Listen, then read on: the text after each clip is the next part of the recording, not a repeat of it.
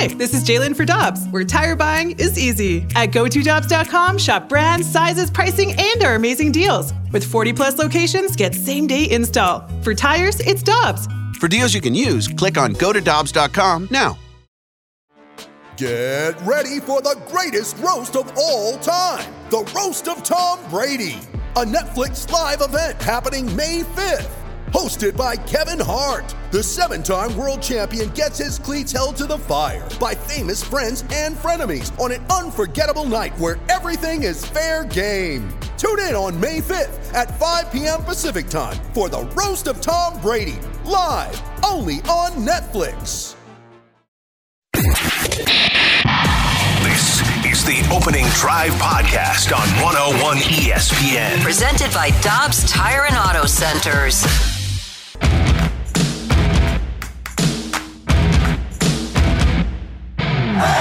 Good morning, everyone. Happy New Year. Welcome to the opening drive on 101 ESPN. Hope your Christmas was great. Kerry Davis, Matthew Rocchio, Randy Karraker with you, and it's great to have you with us because nobody else in the building is. and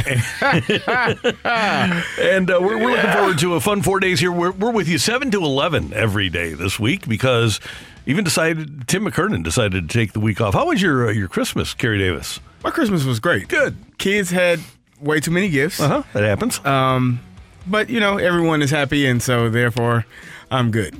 We, Uh, that's kind of how it goes in yeah. Most households, I believe. Yeah. Uh, you, you and I received just a, a joyful text from Matthew Rocky over the weekend We with a photo Yeah. of his uh, his new Jordans that Did he, he's did, did he- absolutely does he have them on with. today? You No, didn't bring he- them. he didn't wear Oh. 'em. But the No, picture it's was. little- it's still a little too slushy and sleety out there. It though. is. Good play, yeah. You gotta, Swallow you gotta it. No, walk I, gotta. I gotta save those for a little bit more of a sunny day. I agree. Yeah. Good. So uh, everybody had a good Christmas. Hope that uh, you did as you tune in this morning here on 101 ESPN.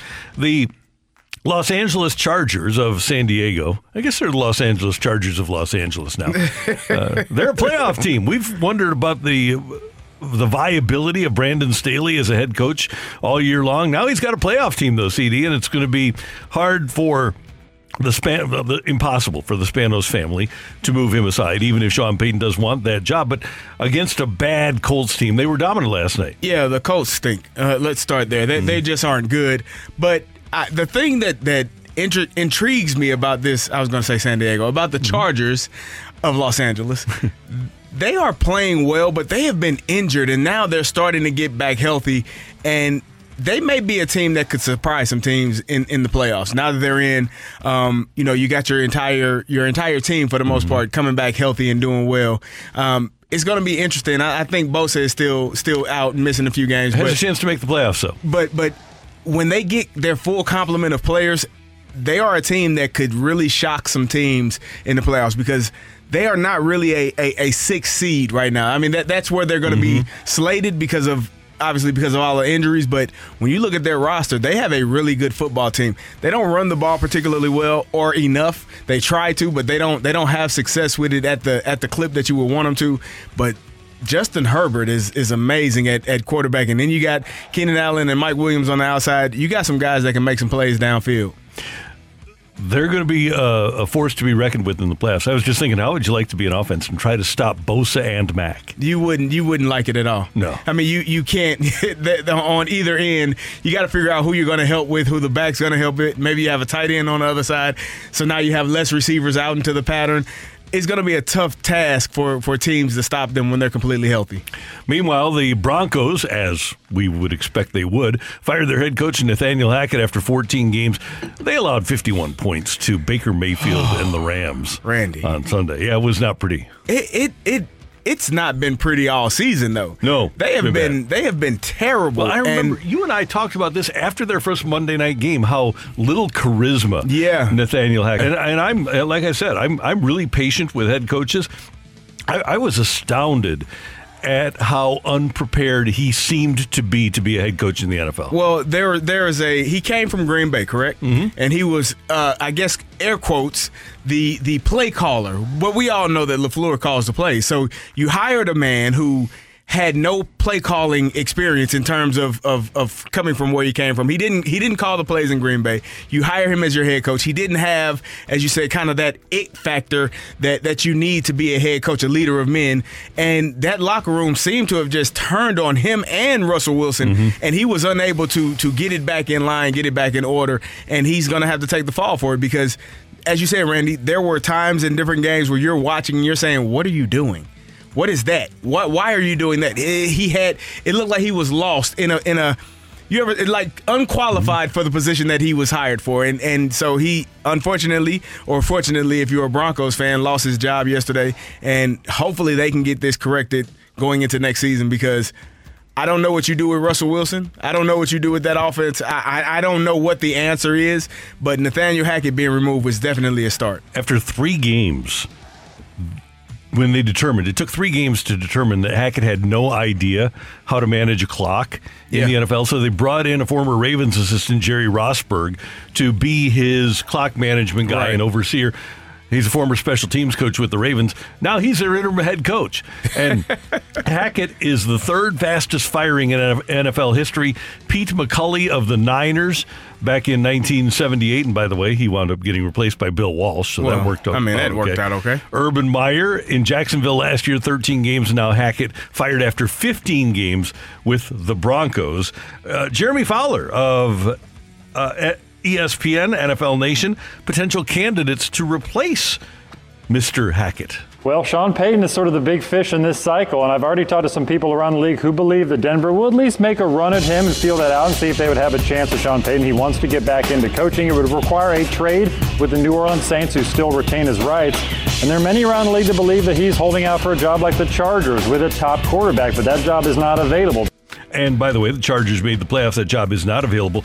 Also notable that it was reported by Adam Schefter on Sunday that when Payton gets back into the game, he wants Vic Fangio to be his defensive coordinator. Fangio, Fangio fired as Yeah. the Broncos head coach after last season. well, I don't I don't know if that's gonna fly if he were to go to Denver. I don't I don't know if they would. I don't know how that would work. Knowing what we know about the Wilson situation, if you're Sean Payton, do you even want to get involved? No, no, no. That that is that is a.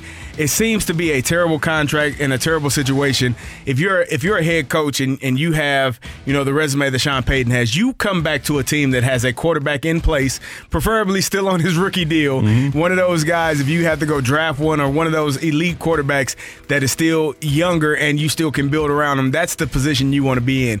You don't want to be in a position where you're coaching Russell Wilson uh, uh, the the this version of Russell Wilson that is it, it's hard to watch. It's hard to watch him play football right now. For, Ryan Harris is a former tackle for the Broncos. Who do you think they should hire? Leslie Frazier right now, and that's assuming that Steve Wilks isn't leaving Carolina. They would be incredibly incompetent to let him go after what he's done and turned around that team, able to win the uh, NFC South. But I love Leslie Frazier. Either way, the Broncos need an experienced head coach. Frank Reich's in that conversation as well. Um, so they need an experienced head coach. That list is small, but it starts with Leslie Frazier. I agree that they need an experienced guy. Randy, I don't know uh, the the Pete McCulley McCulley story. I don't know Peter what, what Pete McCulley did to get fired after nine games. We all saw what Urban Meyer, you know, all of the things that he did last year, which which warranted him getting fired. I, to get fired in your first year and not even be able to complete a season. You'll you do you ever get a head coaching job in in at, at the NFL level again if that's your story? No. Eh, Even though he wasn't their choice, the ownership took over after Nathaniel Hackett was hired. But you walk into an interview with Nathaniel Hackett and you're wondering, okay, well, what happened? And his personality is not going to change. He is what he is. Right. The personality is not going to become dynamic and become a leader of men. And when you look at the successful coaches, I get that Bill Belichick is not dynamic, but apparently in a room with the players, Right. he's completely different than he is with the media. Correct. Mike Tomlin is a dynamic individual. Yes. Matt LaFleur is a dynamic individual. Sean McVay is a dynamic individual. Dick Vermeil, a dynamic individual. When you look at the really successful head coaches, you can tell pretty quickly that they have leadership ability. Yeah, and and just I, I, it's it's mind blowing to this man should have been fired as you said four or five weeks ago hmm? because it, it's been that it's been that bad, you know, throughout the entire season. There was a game I, I want to say probably that Panthers loss uh, uh, five weeks ago where you could have said, yeah, that that's probably the end of it. You, you don't need to see much more to know that this this is not going to work out. Um, they finally got it done, but just how far that sets back your franchise when you pay a quarterback the amount of money you pay yeah. him, and now you've hi- you hire a coach and you have to fire a coach within the first season. Uh, this team, which everyone thought was a quarterback away, seems so far removed Yeah. from that right now. I don't know where they go or where they are in terms of how how they get better. Your St. Louis Blues will start their post Christmas activity tonight at Enterprise Center, a three game homestand led off by a visit by the Toronto Maple Leafs. The pregame at 6, the face off at 7 here on 101 ESPN. The Blues have 34 points, and at the moment, they're five points out of a playoff spot. Head coach Craig Berube, you look at that record of 16 16 and 2. You think that that's indicative of what your team is? Oh yeah, yeah, we're we're better than that for sure, and I think um, you know all the players know it too, and they believe that they're better, and they know they're better too. Yeah, he thinks they're better than what the record says they are. Um, I, I I can, I can, when you see them play well, yeah, you you would say that. You would say yes, this team should be, you know, one of the top teams in the in the league. But when they don't play well, you can say, well, yeah, I see why they are, you know, 500 team right now. I think that you you watch the game against the Golden Knights, you have a lead, you have an opportunity at, at the end of both periods, second and 3rd mm-hmm. to to seal that period still up, and you give up goals. Like I think those are the things that frustrate coaches and frustrate fans. When you have a chance to win the game, we saw it a couple of weeks ago when they went to the uh, the shootout. I can't remember who they were playing. They they had a lead and ended up losing the game. Colorado, Um, Was right? it Colorado? Yep. Yeah. It- those those are the things you have to close the door when you are a good team. And I think this Blues team can be a really good team. Um, I think they're they're they're right there, you know, on the brink of that, and it can teeter. It can go either way. It just depends on how much they want to do that and how much they want to work towards being being continuing to be great. And to the point that you make about giving up last minute goals, they really don't have a lockdown defenseman. Yeah. They don't have that guy that you have on the ice in the last minute of a period so that you can be sure that that puck's not going into your own net. It seems like they their their their legs get heavy on mm. defense at times. Like they don't move as well defensively sometimes as they do on the offensive end. And and I think just that that minor detail will, will prevent those, you know, last minute goals to close out periods. That's Kerry. I'm Randy. We're off and running here on the opening drive. We're here until 11 today. Coming up, three things we loved about the weekend here on 101 ESPN. You're back to the opening drive podcast on 101 ESPN. Presented by Dobbs Tire and Auto Centers.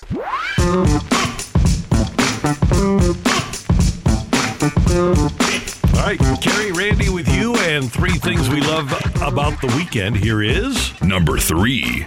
All right, CD, for me, it's like everyone else. The ability to have family together for Christmas, have a memorable and, and a fun weekend.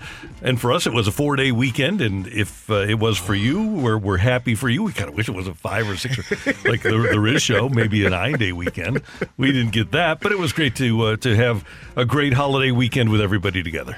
Yeah, it, it, it always is. I mean, the four day, three day work week, four day work week, I guess now is should be a thing that is implemented around the, if not around the world or in, around St. Louis, at least at uh, Hubbard. Hubbard Radio, yeah, no doubt. if nowhere else. you know, we- can be the, the, the ones that start this trend and, and really get people to understand how important it is, how important rest is. Those three days are, are crucial and vital to being the best version of yourself every single day. Yeah. Well, you get the putting a lot of best out of us. this, yeah. We, we, we'll talk to the, the higher ups and see what we can get going. See how that goes.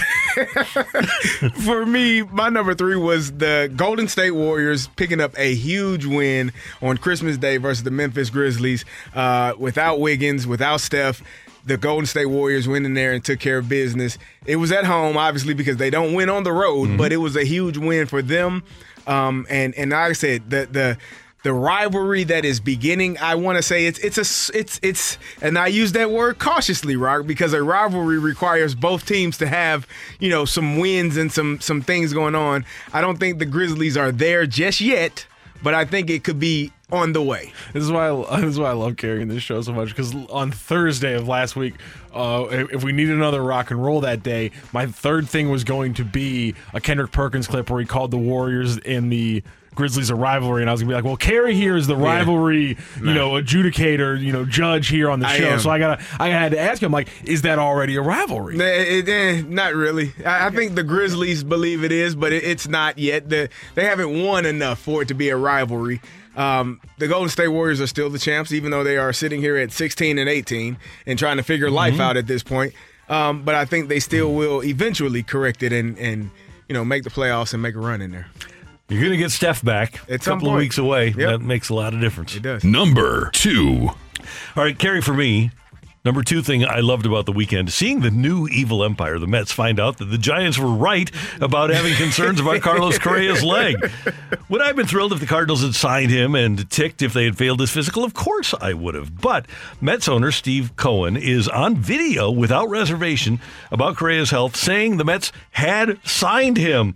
You don't think Scott Boras is going to use that as ammo against the Mets for that 12 year, $315 million contract? I loved it, and I can't wait to see where it goes from here. Well, if the contract is signed, if it's signed, what do we? wh- It's not signed. It's not signed, but uh, It- verbally, though, he verbally, said, he both said, sides we got a deal, yeah. Well, I, I, I would have to figure out if, if verbal contracts are, are upstanding in the in the state of New York, and then there you go from there. Yeah. There's going to be a lot of legal talk and a legal jargon going back and forth from from both sides. Mm-hmm. Um, but as you said, if if if the the owner says, "Oh, it's a done deal, it's signed, we're we're good to go," and the player agrees.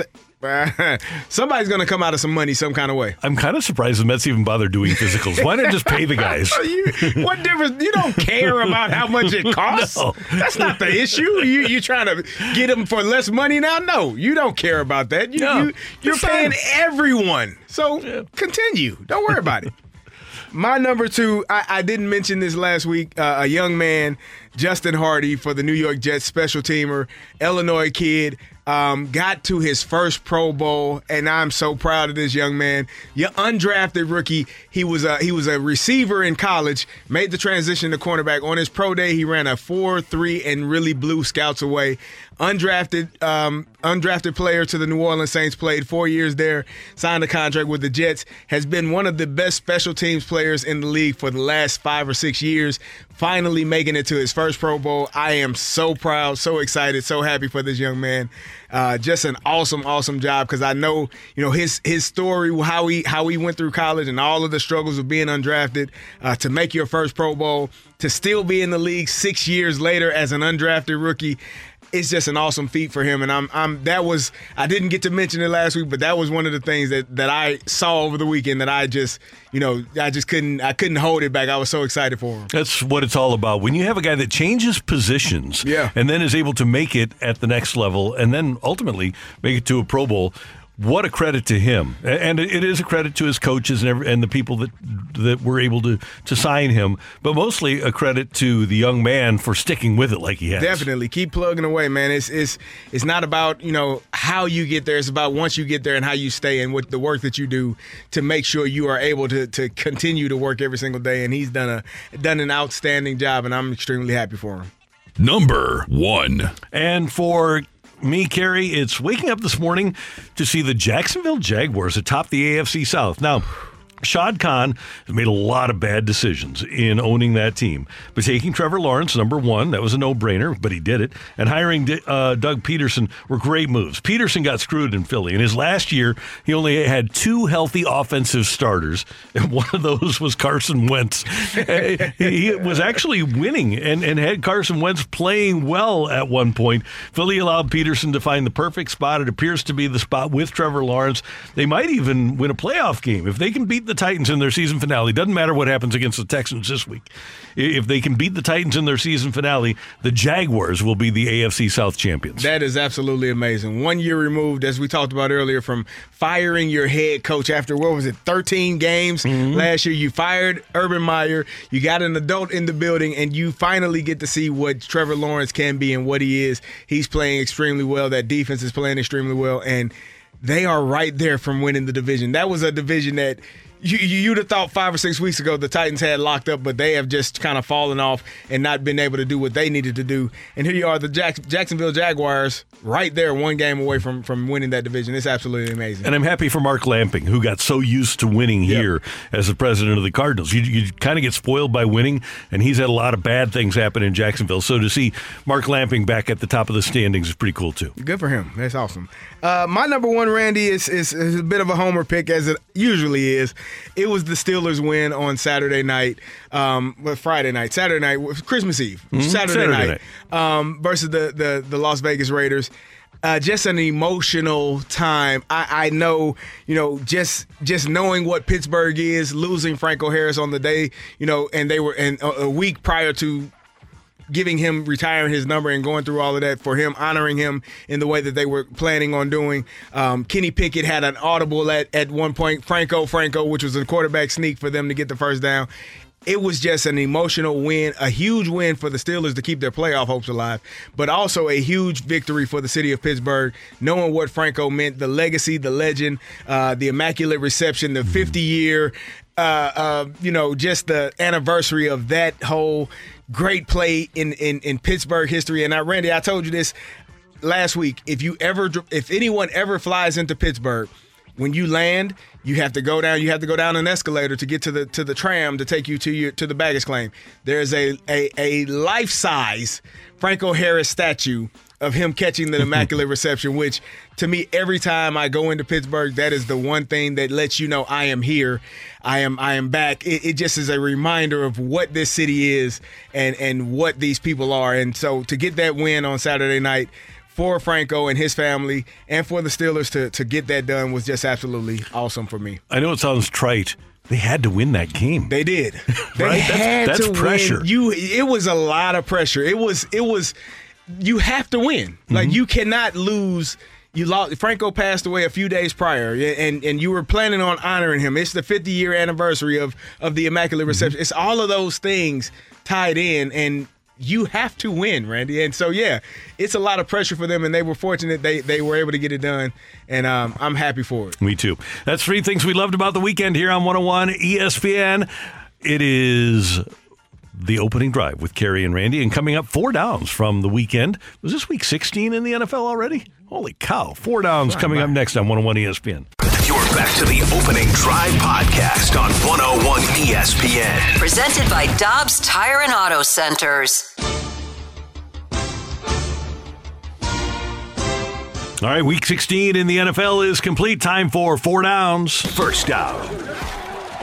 Randy, I was looking at the Miami Dolphins and their issues. And, you know, here's a team that I want to say three, maybe five weeks ago, six weeks, maybe a month and a half ago, we were looking at this team when they were on that, you know, Tua missed a couple of games due to concussion, came back, and there was this thing, oh, they haven't lost a game with Tua at quarterback this season, which was accurate. Um, but Randy, they are on the verge of missing the playoffs now. They are the seventh seed. Tua is in concussion protocol for the second time this season and potentially should be ready to shut it down.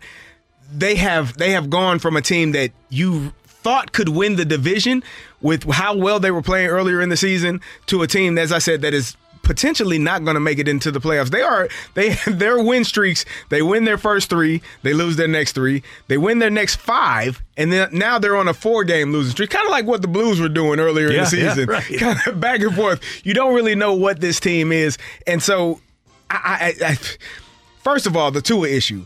If he is in concussion protocol for the second time, he banged his head on the turf and stayed in the game. And his- his- if you look at his numbers from when that play happened to to after it happened, I think he threw two or three interceptions after that happened. He has to figure out whether or not this season is is what he needs to continue to do, and I don't think it is. Would you leave it in his hands? No. If I'm the league and I've dealt with all these concussion issues and his have been so visible, Yep. there's no way I'd let him play again this year. You you cannot. I mean, if you're if you're about pr- player safety, you watched that game last night. Derwin Derwin James got kicked out of the game last night because of a hard hit that he made against the receiver in the flats. If you are if you are a league that is claiming to be uh, proactive in making sure you're taking care, care of head injuries. You want to make sure that our players have a lengthy careers and they're able to walk and function when they retire. If you're watching Tua Tagovailoa continue to bang his head against the turf and be in concussion protocol, you cannot allow him to trot back. You, Randy, you can't leave it up to him because as a player, I'm going to play. I, I feel fine. Derwin James knocked himself out last right, night right. on that hit. Got up. He has that visor on, which they most teams, you know, that's the reason why they don't want you to wear the visors that dark so they can see into your eyes. He knocked himself out. He was he was he was out of it for a few seconds, stumbled off the field, and would have continued to play had he not gotten ejected.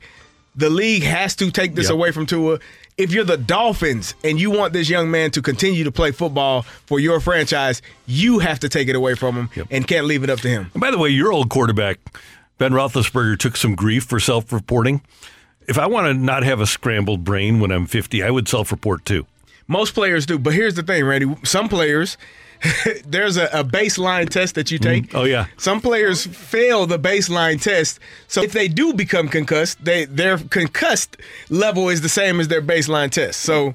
You, you, That's a good there- trick. There's there there nah, it's not a smart trick. if you want to play, yeah, but if you want to live and be okay afterwards, maybe not. Is some of the right qualifier? Man, I, I, I, I have only I, I don't have knowledge of, of numbers, Rock. It's just the the handful, four or five players that I know of when I played. I don't know if they still do those things. Second down. All right, CD, this might sound like a broken record from me because it is. But I keep hearing another broken record on national radio and TV, TV about what a great coach Bill Belichick is. What's one of the hallmarks of a very well coached NFL team? Discipline, right? You, your Super Bowl team was disciplined. Yep. All right. Is throwing the ball away at the end of a game and allowing the winning touchdown to score on a fumble discipline? No. Is falling behind 22 nothing, rallying to 22 18, and then fumbling inside the other team's 10 yard line disciplined? No. No, you can't turn the ball over. Belichick's talent evaluation is way overrated. So is his team's discipline. As a coordinator, he was a product of Lawrence Taylor. As a head coach, he's a product of Tom Brady. Oh.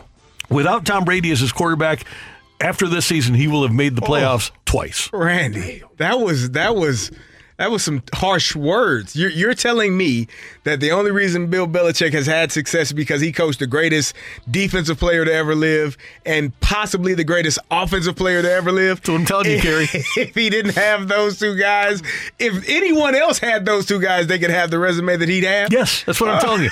Actually, you know Oh. what? Jeff Fisher would have been better. Whoa. Jeff Fisher. So this guy's got Belichick's got like a 480 winning percentage right now without Tom Brady as a starting quarterback. Mm-hmm. Without Tom Brady as his starting quarterback, Jeff Fisher had a 512. He's over 500.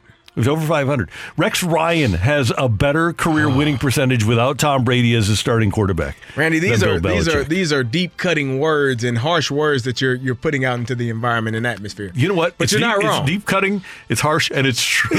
You're not wrong. you are not wrong, sir. Third down. Randy, I feel like every week we come in here and we talk about the NFC South and and which team or if any team wants to win. Tampa Bay got a win in overtime last week, but so did the Carolina Panthers. Not in overtime. They beat up on a team that we have been talking about potentially being a playoff team in the Detroit Lions. Took them to the woodshed. Gave them a gave them a good beating down there in Carolina.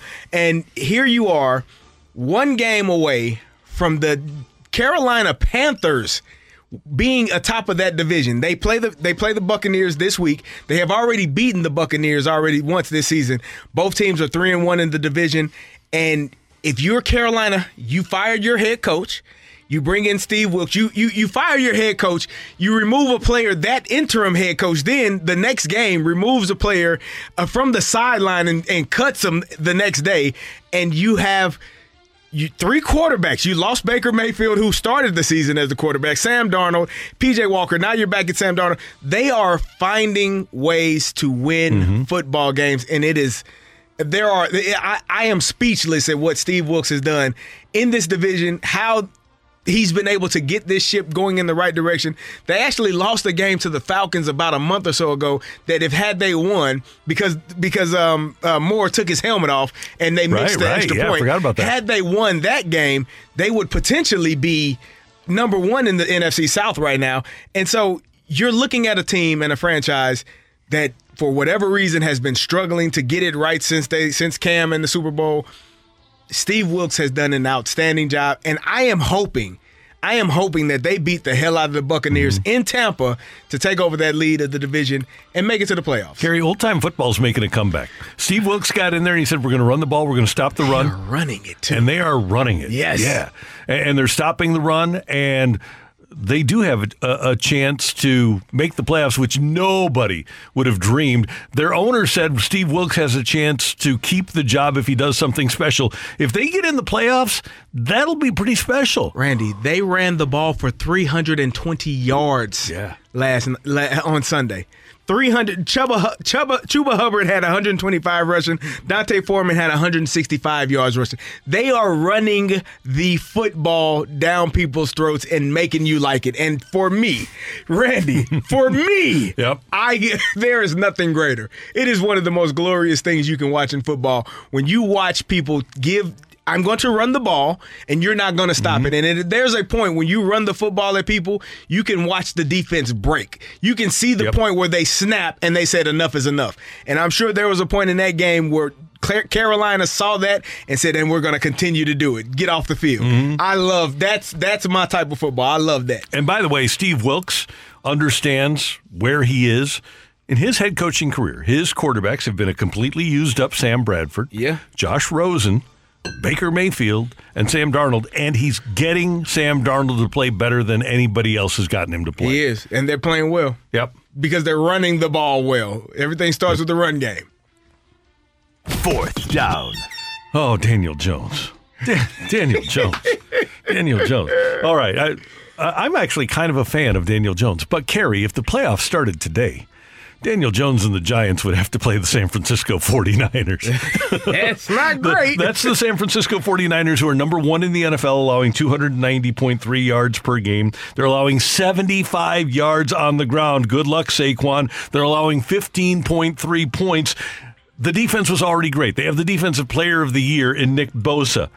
But oh, by the way, only two players in NFL history have started their quarterbacking career 3 0 with multiple touchdown passes in each game. This is since quarterback stats were first tracked in 1950. One of those is Hall of Famer Kurt Warner with the St. Louis Rams back in 1999. The other one is Brock Purdy hmm. of the San Francisco 49ers. So, CD, not only do they have the best defense in the league, not only do they have more weapons, and by the way, Purdy has done this without Deebo Samuel. Yep. He's going to get Deebo Samuel back. Brock Purdy has a chance to be a Super Bowl quarterback. with that defense and the way Mm-hmm. that they play football, uh, I, I agree.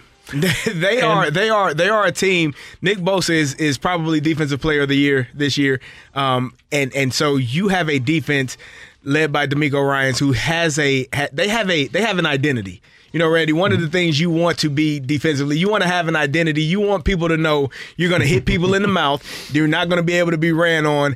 And when you do decide to drop back and throw the football, somebody's going to be in your space and not allow you to be able to complete those passes. And that's what this defense is. They are they fly around, they make big plays, and if you have that as a defense and you're a rookie quarterback, mm-hmm. You don't have to you don't have to take chances with the football. Daniel Jones. Daniel Jones. Lose a game. Lose a game, okay? You, you've got the Colts and you've got the Eagles left. Play Minnesota rather than San Francisco. Well, if they lose a game, are they risking not making the playoffs? They'll be They- fine. they- They'll be fine. They'll be the seventh. You'd much rather be the seventh seed and play Minnesota than the sixth seed and play San Francisco. Yeah, probably. You- You're probably right. And the way things stand up right now, they're eight six and one. The Commanders are seven seven and one. The Seahawks are seven and eight. So even if the Giants go nine seven and one, they'll be fine. They'll they'll make it at nine seven and one. So just lose a game, buddy, for your own preservation. Lose a game.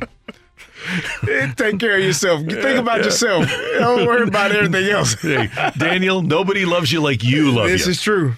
Nobody's going to protect you against Bosa either. You got to protect yourself. That's four downs from NFL Week 16. Coming up, get your text into the Air Comfort Service text line 65780. Let's do a quick traffic report. Moving up here in uh, 101 ESPN Jetcopter 2, there is not. Oh, there's a car. There's a car on Olive. There's a car on Olive eastbound. Oh, there, okay, now we're up to. Okay, we've had cars. We were sitting there for a minute, literally a minute. It looked like the pandemic. There was not a single car out there. But now we have traffic. Uh, yeah, but uh, take it slow on Olive eastbound. Olive westbound, by the way, just go 100 miles an hour. There's no you're, one you're there. fine. There's nobody going Olive westbound in Green Court right in front of, right in front of uh, City Place. I'm Captain Randy Karraker. I'm 101 ESPN Jetcopter 2. TLE is next. You're back to the opening drive podcast on 101 ESPN. Presented by Dobbs Tire and Auto Centers. It's time for Take It or Leave It. Want to say something? Put it out there. If you like it, you can take it. If you don't, send it right back. Get your text into 65780 and give us your Take It or Leave It. Brought to you by Gloria Lou Realty. Visit GloriaHasTheBuyers.com and start packing. That's my final offer. Take it or leave it.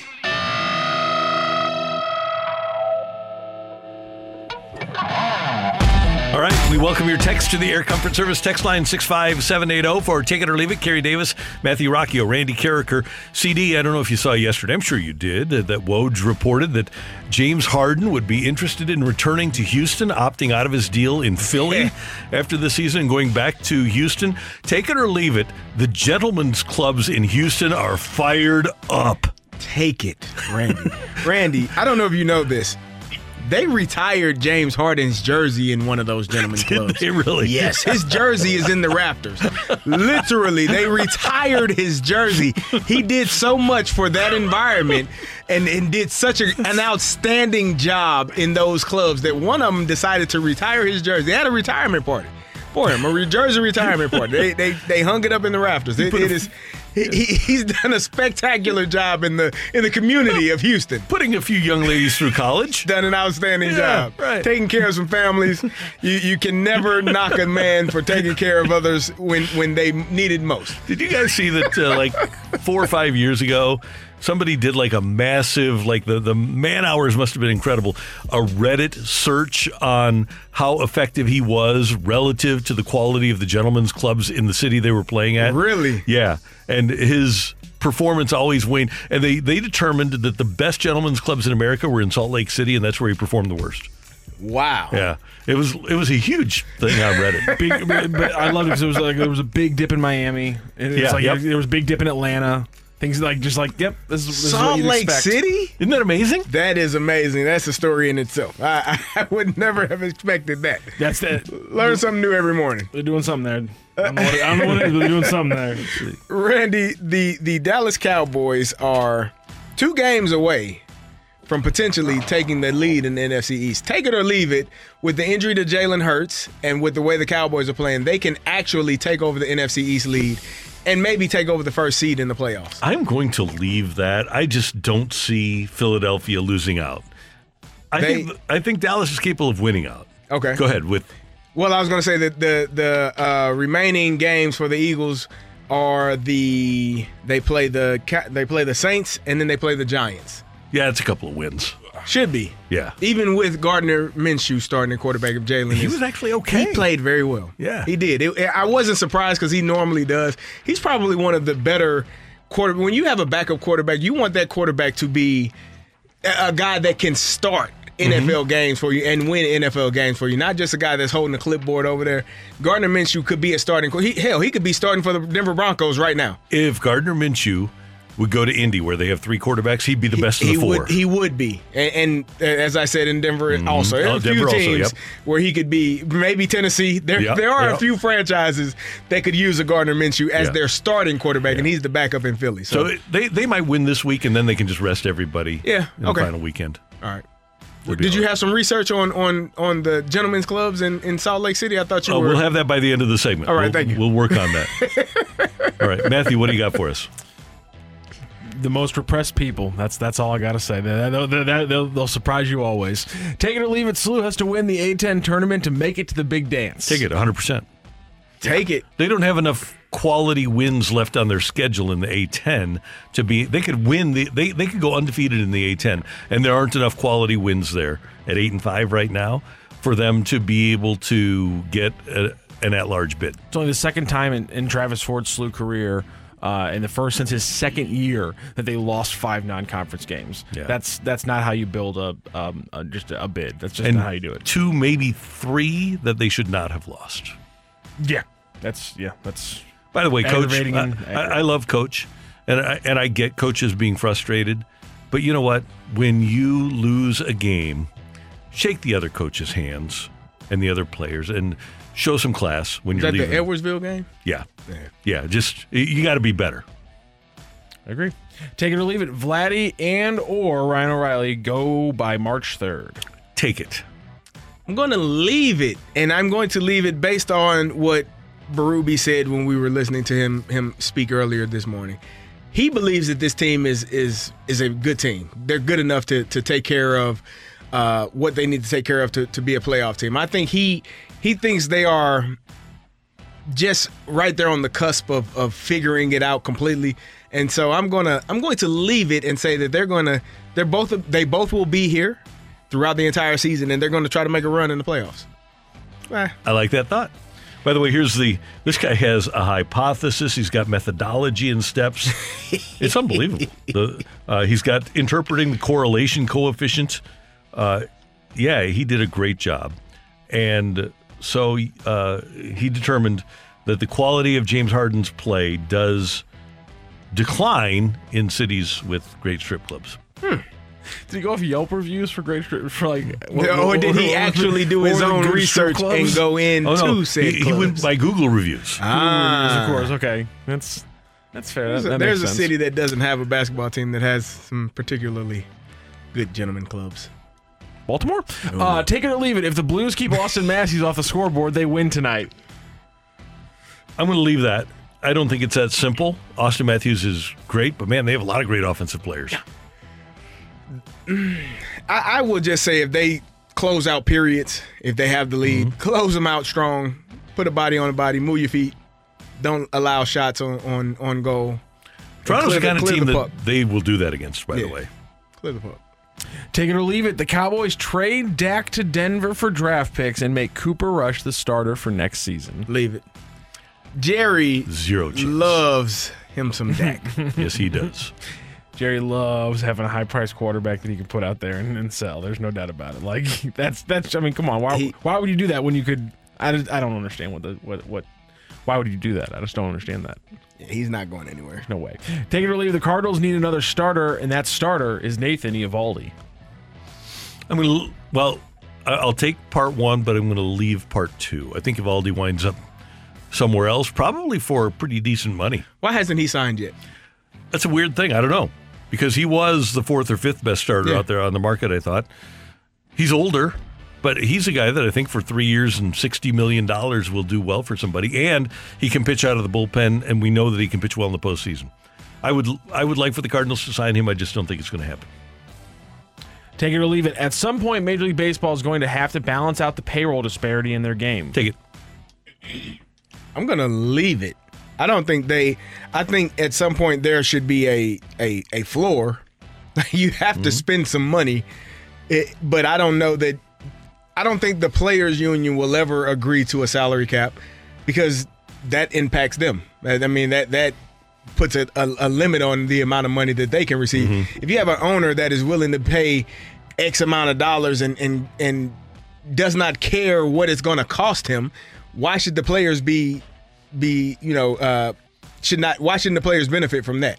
So I, I don't think that there'll ever be a salary cap because I don't think that the players will ever agree to it. There never will be, but it would be better for the players to have a floor because Yeah. you've got a half a dozen teams that don't even try Right. that aren't going to make what Verlander and Scherzer are going to make as a pair next year. If I were the players and I wanted to serve all the players, I would much rather have a floor attached to a cap. So if you were, but here's the here's the the thing: if you if you come at the the owners and say you have to have a, a floor, they're going to re, re, rebuttal have a rebuttal of okay, well we need to have a cap as Yeah. well. The owners So- offered a, a, a floor with a cap. Yeah. And it, I, it was summarily rejected, and the owner said, "We'll ne- or the player said, we'll never even discuss that." Yeah, they, they won't. They won't. So to me, it won't. It, it'll But never happen. Here's the thing: in Bradley Beal's making fifty-two and a half million dollars a year with a salary cap.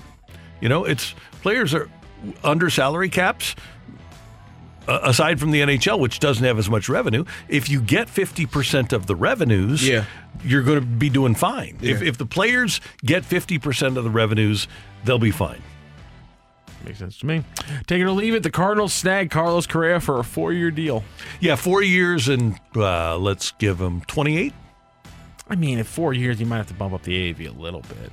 32. Yeah, I was thinking You would- you would do you, that? You read my mind. blink. Thirty-two is exactly what I was thinking. In a Are you heartbeat? kidding me? Yeah. Not even not even worry about I it. would actually, if if I were the Cardinals, I would give him 15 million a year.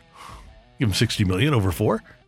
Be fun. No such thing as a bad one-year deal. What do you what do you, what do you, what do you need, Carlos? What do you need? What do you need? What do you need for a one-year deal? Hey. just to make sure that leg. Sure, the leg might fall. The leg might fall off in in, in, in you know December of 2023. But if I paid you 38 million dollars for one year, I'm okay with it, it. yeah. I don't. That's that's just one year for me. This is a franchise that gave Matt Carpenter 18 and a half a year, right? That's I double that up easily. Yeah. So, yeah, if you give Correa 22, 24, 4, 16, 88 over four. We're, we're raising the ante here as by the second for Scott Boras. It's not our money. Take it or leave it. We got wow, we got two Packers back to back. That's crazy from different numbers. Take it or leave it. Packers get in and they have momentum going into the playoffs. I'm going to have to leave that.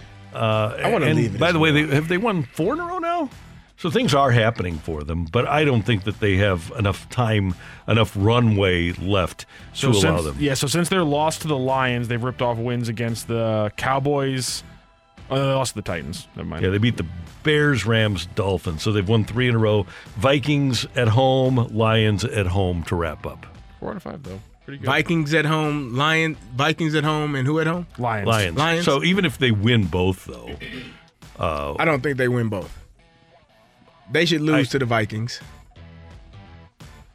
yeah, they should. They should lose Even and, at home. and even though the Lions got beat up on against the, the Panthers this weekend, I still like the Lions. They got to figure some. They, I, I, I'm the Lions are intriguing to me. I know we talking about the Pack- Packers, but the Lions are intriguing to me into this offseason, seeing how they build that defense up and which direction they go defensively to help them get some guys that can get after the quarterback and some guys that are going to be able to stop the run mm-hmm. and and shore up that secondary as well. The Vikings are seven and zero in one score games.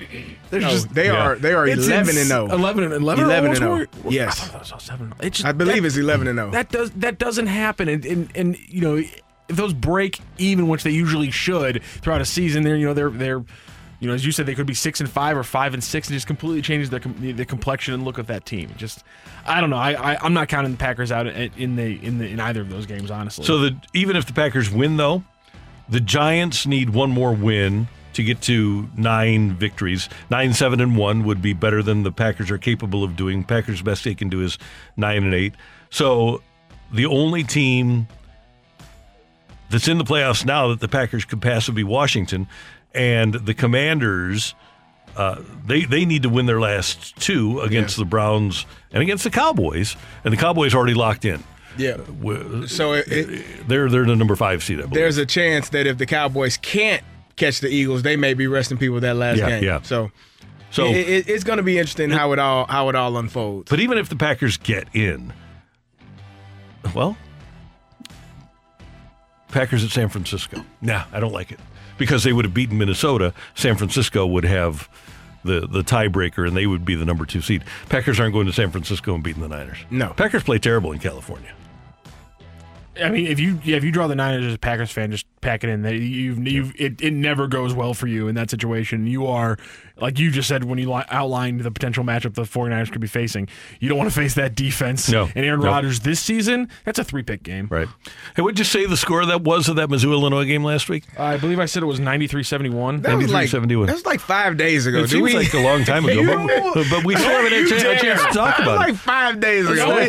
We Yeah. do we need to discuss I this think we at do. any point? I think this needs to Man, be think talked so. about.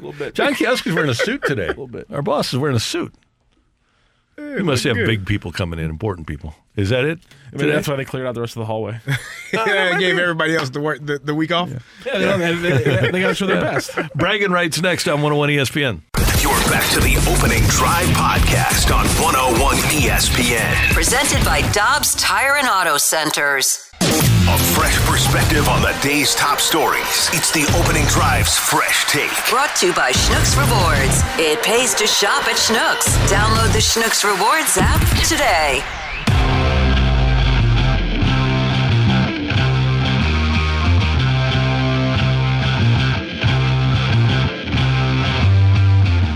Poked away by Hodge.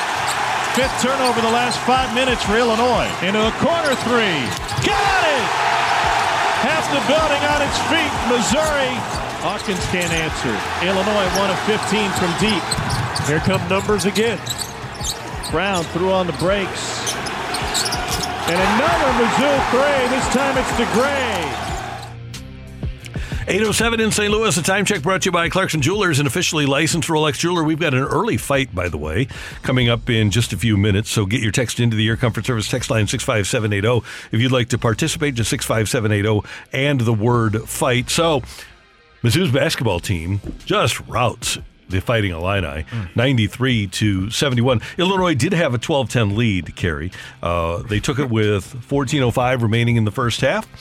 And Dain Dainja made a layup, and they maintained that 12 10 lead until the 13 17 mark when Noah Carter made a layup to tie it.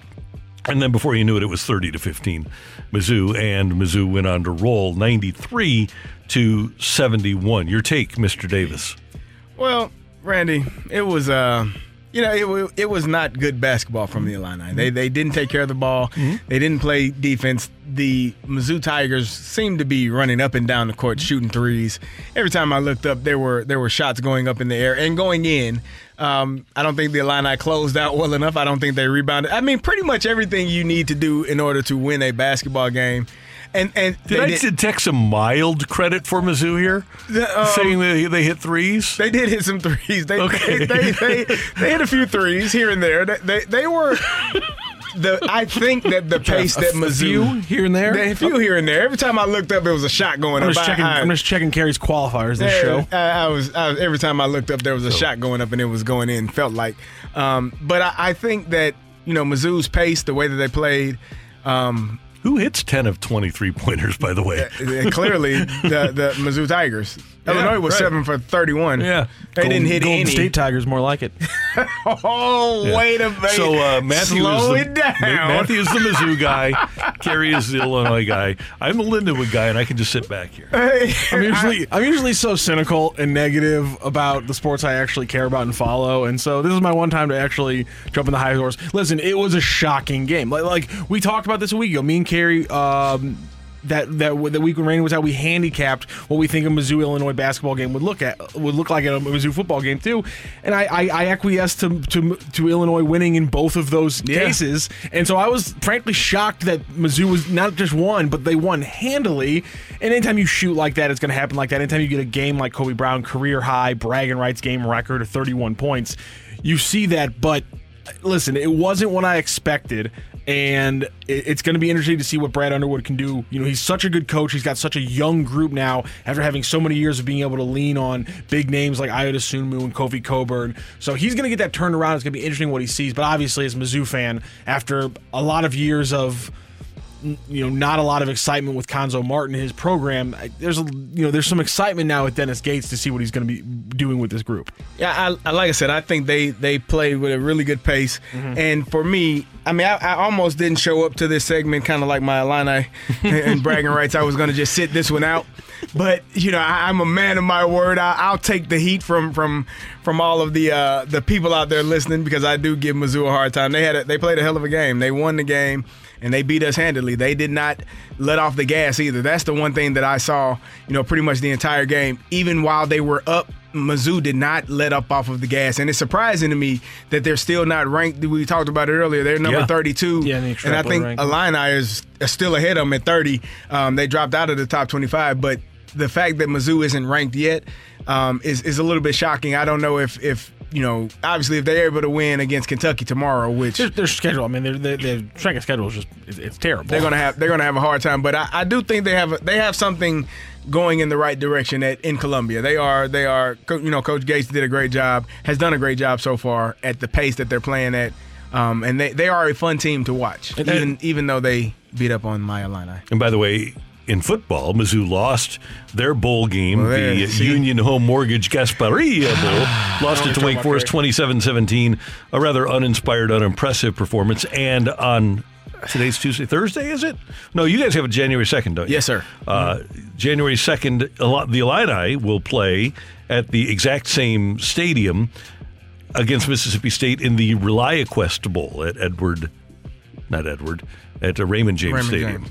Hopefully, much better. Uh, yeah, Mississippi State. hopefully, a much better outcome than the Mizzou Tigers had in football. Yeah, you have to That believe wasn't though, good. that'll be an inspired Mississippi State team, though, won't it? Yeah, yeah. You lose your head coach and and the things that they've dealt with. That's going to be a, as you said, an inspired team and playing with with heavy hearts and playing for for for their coach. Um, you know, at this tough situation, to to have to go out and and go about your business after losing your your guy. So you know, I think. Um, but I think the Illini will take care of their business. Hopefully, run the football well, run it right at them, and uh, come out with a W. By the way, I think Eli needs to win eight games next year. Here's my thing, and I, I say this, and it does not matter to me, and this is not me Mizzou bashing. This is a college football bashing. I absolutely hate that teams can make it to a bowl game with the potential to have a losing record after the game is Agreed. over. You shouldn't be allowed to play. That's if you are the Illini who were trying to get in last year with a six and six record. No, I hate it. And if you're the Mizzou Tigers, no, I hate it because if you, what do you really gain from a losing record season? even though you made it to a bowl game. Like is the is the goal to make it to a bowl game or is the goal to continue to ascend your program in the right direction? And a 6 and 7 record does not continue to to, to lead you in the in the correct direction. This might be a discussion for later in the week because I believe even five years ago, the extra month of practice, the extra three weeks of practice was valuable. Yeah. Now with the transfer portal and the fact that you have a new team every year, doesn't make any difference at all. Doesn't matter. You're losing guys. Guys are sitting out bowl games. Guys are not, you know, are going to be there for that bowl game. And and you know starters that you mm-hmm. Dominic yeah. Lovett wasn't there. He was a starter. Yeah. You know he, he transferred to Georgia while you all are preparing for the bowl game. So, I it, it I just I don't I don't like teams having an opportunity to end the season with a losing record and having on their resume that they played in a bowl game. And I look at the crowd, and nobody besides Mizzou and Wake Forest fans were watching. there. How are they making money? I don't know. It was it. There were more people. I watched the Texas high high school state championship Yeah, games. There were more people at the Texas high school state championship games than there were at Raymond James Stadium to watch Wake Forest and Missouri play football. Yeah, and this one, let me get back. The uh, there was a sponsor. It was the Union Home Mortgage. That the, the ROI for Union Home Mortgage can't be that great. No, no, Right? you probably one and done. There. I mean, I had to Unless go you- and search for it, and I'm a fan, right? right? Yeah. that's that's it's difficult. Yeah. Kerry, Randy, the fight next on 101 ESPN. You're back to the opening drive podcast on 101 ESPN. Presented by Dobbs Tire and Auto Centers. Welcome to the fight. In the red corner, average Joe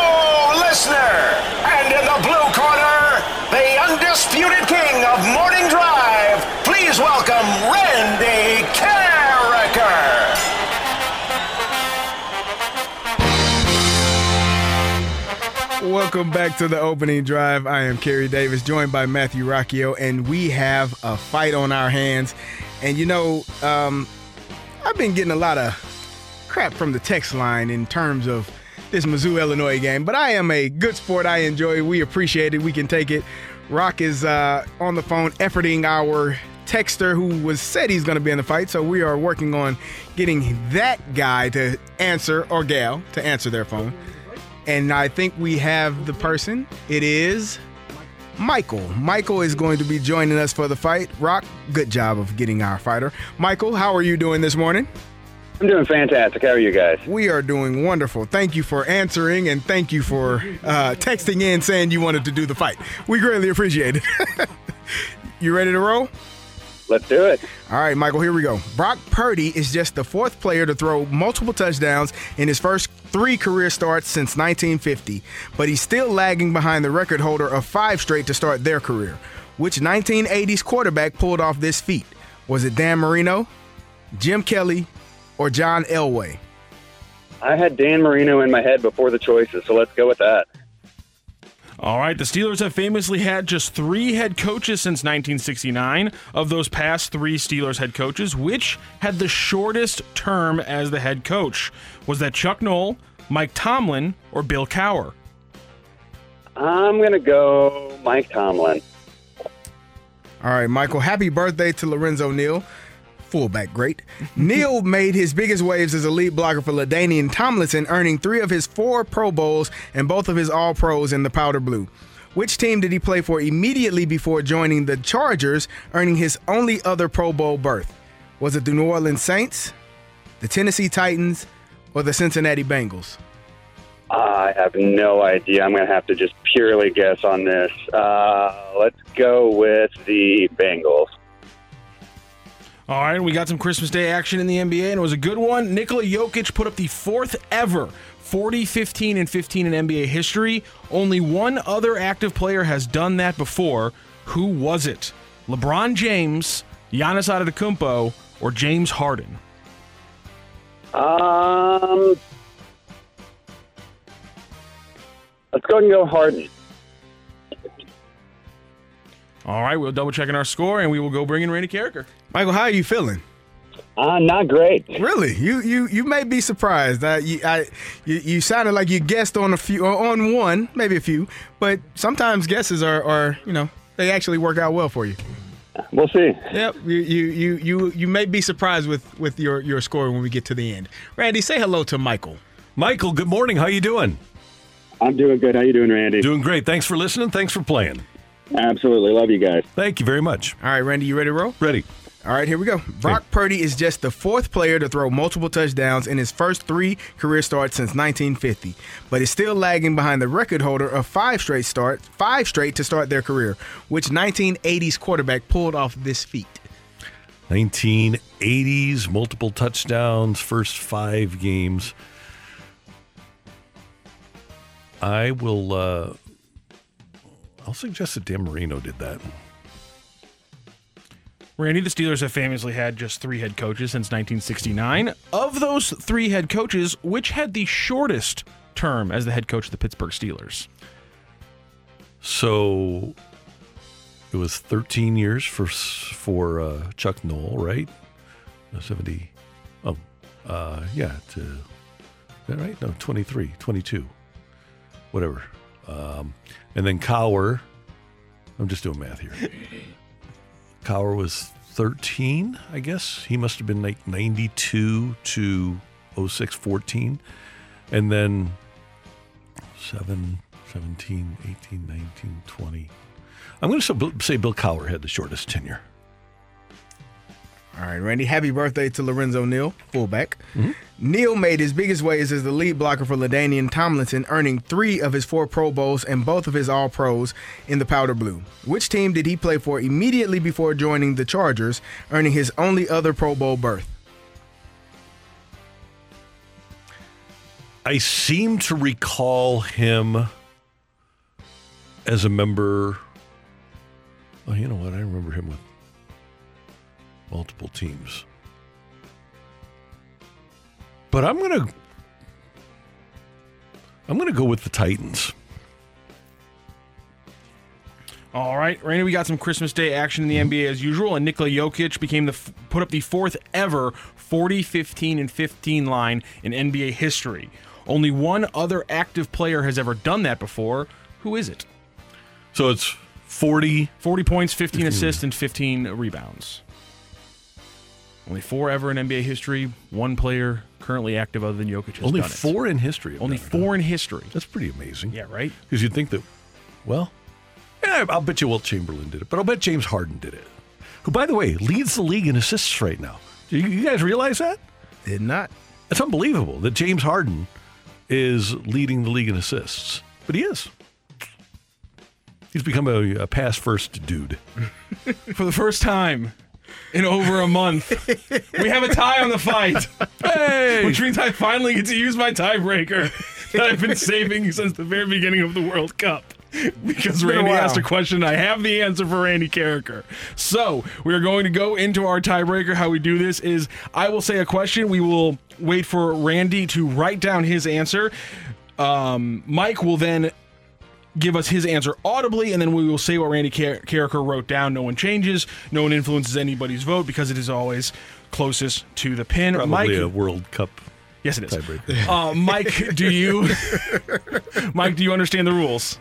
Yeah, don't say anything. okay, perfect, perfect. There you go. And Randy, are you ready? Do you have ready. a piece of paper? Okay, so way back at the beginning of the World Cup tournament, uh, a team scored six goals total in a game, and Randy was like, "Well, that seems like a lot. Has anyone ever scored more than that?" The answer to that is, of course, uh, yes. Uh, but so my question for you, Randy, is, and for Mike, of course, what is the highest total goals scored in a World Cup game? What is the record for the highest total amount of goals scored in a World Cup game? Randy Karraker, please write down your answer now. All right, Randy Karraker has his answer. Mike, what is your guess? Now, was this one team or both teams combined? This is both teams combined. Oh, it's both All teams right. Oh, sorry. combined. Oh, oh, sorry, sorry. yeah, What change was the highest answer, man. total total goals total goals scored in a game in World Cup history? Oh, well, that changes my answer. Did I not say total goals? I thought I said total goals. It was I in the thought I question. that up. Hold on, don't answer yet, Michael. Hold on a He's, he's second. writing his answer again. What is the Um, highest total goals scored in the game of World Cup history? My apologies if I skipped over the word total. All right, Randy Karraker has changed his answer. Mike, what is the highest total goals scored in a game in World Cup history? I'm sure there have been some pretty sloppy games. I'm gonna say 16.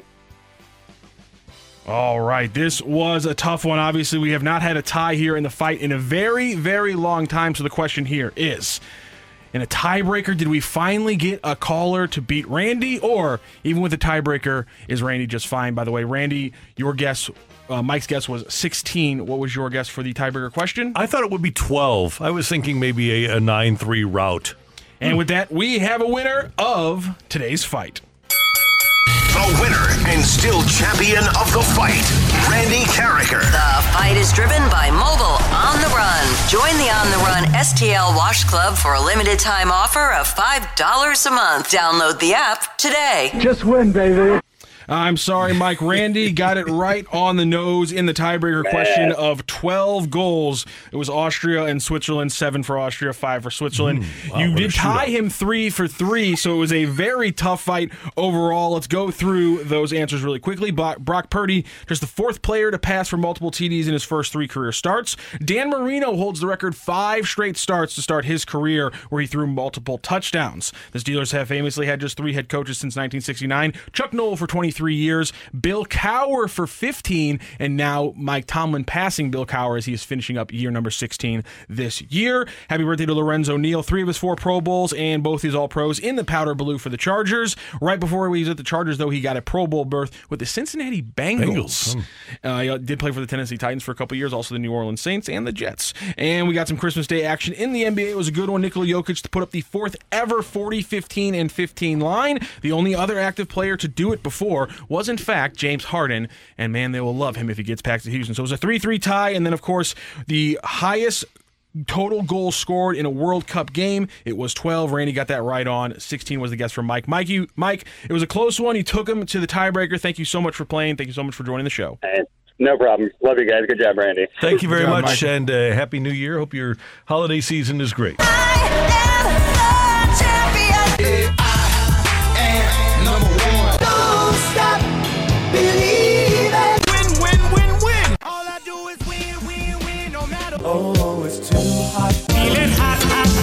There we go. On a cold day, you want to feel hot, hot, hot. Yeah, exactly. Is it still cold up? It was 15 degrees when I came in. It's 14 right now. Okay. I think we're getting up to uh, the 30s today. 30. Oh. Supposed to be in the 60s 32. on Thursday or Friday? I think they changed that to the 50s now. That's okay, though. All right. I was watching Ken Earhart this morning, and he's never wrong. Here you go. That's pretty good. Coming up, Darren Pang talking some blues here on 101 ESPN. You're back to the opening drive podcast on 101 ESPN. Presented by Dobbs Tire and Auto Centers. We're talking everything St. Louis Blues as we head into the Blues booth. Presented by Boardwalk Hardwood Floors, a proud partner of your St. Louis Blues. Find your perfect new floor at our four convenient locations and online at boardwalkhardwood.com.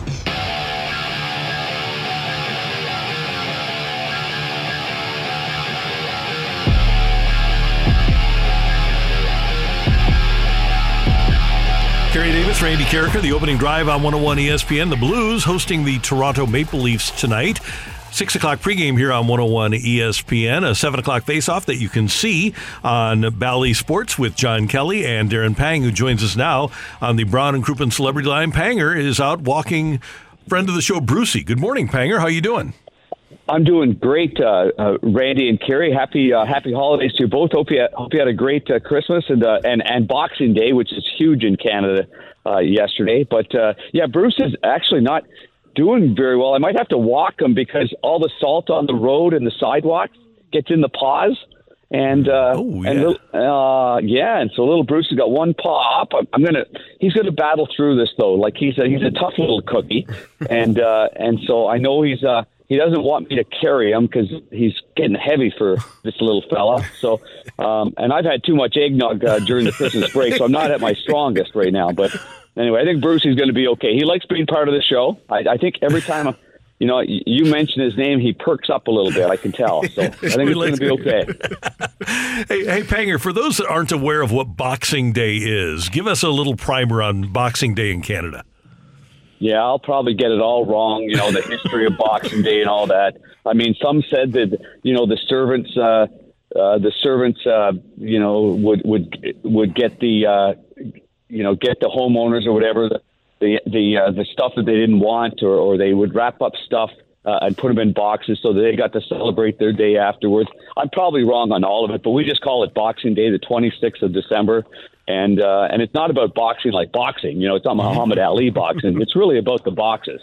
And so, anyway, all I know is it's a holiday. Uh, the World Junior Championships always start on Boxing Day, so it's always it's always a big day actually in Canada because there's no NHL hockey, and we know how much they crave watching NHL hockey. But but then they get excited because oh my goodness, the preliminary round of the World Junior Championships, which in case you don't watch that, if you have NHL Network, they carry a lot of the games, which is uh, which is really really good. So um, anyway, so that's that's what I think about when I think of Boxing Day. I think of an off day.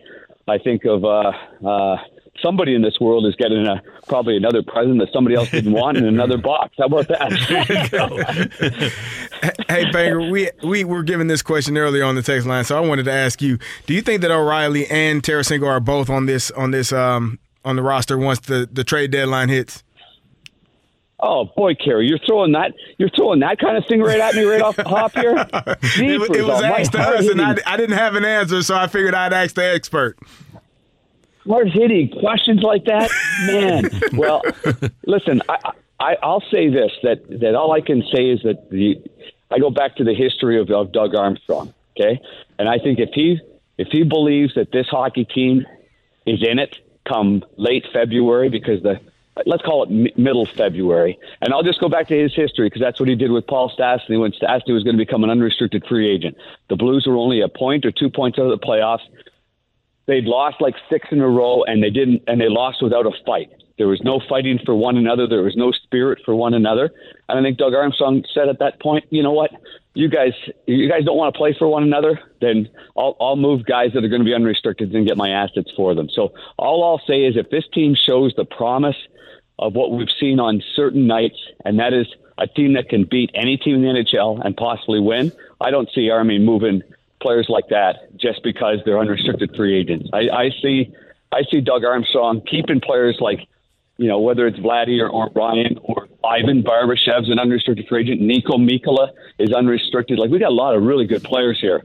Uh, but you know I think if Army believes and and Chief believes that this team can win and they put together some real good hockey as they've done lately, then uh, then I, I I, I don't see a move just to make a move because they're UFAs. I, I, I see them as great rentals down the stretch, if that's what you want to call them, and then possibly get players re-signed. Or maybe we get surprised. Maybe in the new year early, maybe Army's got to, you know a deal up his sleeve, and and they've been negotiating on the side with with a lot of discretion, which is very typical of Army and uh, you know agents that he deals with. He doesn't want any of the agents that he's dealing with talking an awful lot. He doesn't want anything being leaked and uh, that's the way he works. And he's always done that. He's done a great job of doing it that way. So that's the best answer I can give you, Kerry, and, and that's just the honest. That's just the the way I see it, and the way that Army, I think he has done it in the past. Well, I, I think that that you're on on you know the right track, and I believe that they do think that this team has the potential. We were uh, listening to a cut from Berube earlier saying that even though they are where they are record wise, he still feels that this team is is pretty good um, and can you know, potentially make a run. So I, I think that they will keep those guys in the fold and, and take their chances to see what they can do in the future if they're if they're going to try to make a run at the Cup. Yeah, I mean, you're, you're going to subtract how many players you're going to subtract, and then then you know then then where's the organization at? I mean, there there's a there's a lot of money that's been poured into seasons tickets. There's a lot of belief and passion in the Blues fans. Army's done a phenomenal job, um, whether selecting coaches that have run this team or or just quite simply uh, making the right move at the deadline, um, or making no moves at the deadline. So, but the bottom line is, it, it's it's up to the players. It, it's up to the players to, to to bring their best every single night. Um, not, I, I always I use a couple of phrases. You know, I'm a big Springsteen fan, and "Spirit in the Night" is one of my favorite songs for sure. And, and I, I think, I, I think if if you play games and your your teammate gets knocked around in a game and 14 guys look the other way, are you really a great team? You know, or are, are you battling like crazy? You're winning one nothing, and and 14 guys are putting it on the line, and they're blocking shots, and you come to the bench and they're tapping their sticks on the bench, they're getting high fives, they're getting a pat on the back and a big hug, or their goalie makes a big save and nobody goes over to him and gives him a pat on the pads or your goalie makes a big save and everybody goes over to him. Like there, there's a way that you can see it. You can see whether a team is together or not. And so what I've seen at parts of this year, parts of this year, I think they're trying to they they were really trying to find themselves. Like what are they? What's their identity? Is there an identity? And then bang, they hit it off. They hit, they win seven in a row. Then they go on a little spill. But I, I think lately the, the way that they played again, you go back to Edmonton, you go to Calgary, Vancouver a tough one in Seattle on the back to backs, but then they, they get a huge point in, in Las Vegas. And I, I think there's something with this team, and I think they want to prove to to everybody that they're a lot better than what they played. Panger, if you think about the Toronto Maple Leafs over the last five or six years, high flying team with Marner and Matthews and uh, the the acquisition of Tavares and, and William Nylander, and they've they've always been top 10, top 12 in goals against. This year, Toronto has the second highest goal differential in the league. They're second in goals against. For for you, why has that happened? What's happened with Toronto to have them become? And by the way, I think they're 12th in goals per game. Why have they changed their philosophy? Well, they have to. I mean, this is this is make or break time for the Toronto Maple Leafs. I mean, this, uh, you know, they, they put the Beatles together, and uh, and and you know they they never really put together a great supporting cast for me. Uh, but I, I think they've gone through a lot of ups and downs and more downs, more adversity. Living in a city like Toronto, where every win is a every win is uh, you know you're planning a parade for the Stanley Cup. Every loss is a reminder of 1967, the last time the Maple Leafs won the Stanley Cup. Um, you know, and I'm, I'm pouring through the stuff as well, the notes and and just the stats and everything. I mean, they get all their, you know, when you look at them, they they get all their shots from the same five guys. I mean, so but there's five of them, so it's hard to it's hard to it's hard to shut that down. I mean, there's their their total shot attempts, I, I believe, come from five guys: Matthews, Nylander, Marner, Tavares, and, and Bunting. That's 50% of Toronto's total shot attempts. But then you say, okay, well, let's shut down uh, uh, Matthews and Tavares. Well, you still have Nylander, Marner, and Bunting going on. So you have to play a real heavy, well-selected game. You've got to make sure you're tight in five-man units. And if you if you think you're going to play a, a I call it a, a, a road hockey game with them, well, you're sadly mistaken because they'll they'll really make you pay. But I, I will say this: they don't get a lot of action from their back end. They don't get a lot of shots from their defensemen. They don't get a lot of offense from their defensemen. So you know when they're in the offensive zone, you can allow them to play it back to their points because it's not they're not dangerous. You know, whereas the Blues get like 35% of all their shots from their defensemen, other teams don't want pucks going back there. So uh, just it'll just be a difference in defending and being hard on sticks and making sure that you're tough in front of your net because that's where they're going to be the most dangerous. Looking forward to it, Panger. Always great to have you with us. Thanks so much. Have a we won't speak to you before the New Year's holiday coming up this weekend. So happy New Year. Sounds good. This is going to be a heck of a game tonight. I always love it when the original six come to town. It's going to be great. We'll be tuned in. Thank you, sir. Happy New Year. That Bye-bye. is Darren Pang with us on 101 ESPN. We got tragic news on the passing of our friend Demetrius Johnson over the weekend, and we'll remember DJ next on 101 ESPN. You're back to the opening drive podcast on 101 ESPN. Presented by Dobbs Tire and Auto Centers.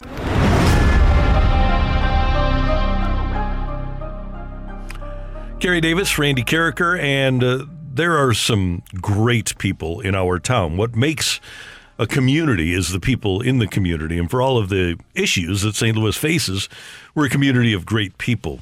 Kerry Davis is a great person, Matthew Rocchio. Uh, we have so many good ones. We don't have anybody better than the the late great Demetrius Johnson.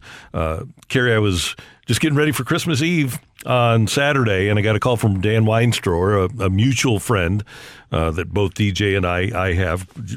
One of the really great people in town. He's in charge of the Painting and Decorating Foundation, and uh, Dan over the years would help young city kids get involved in the trade, in the painting and decorating mm. trade.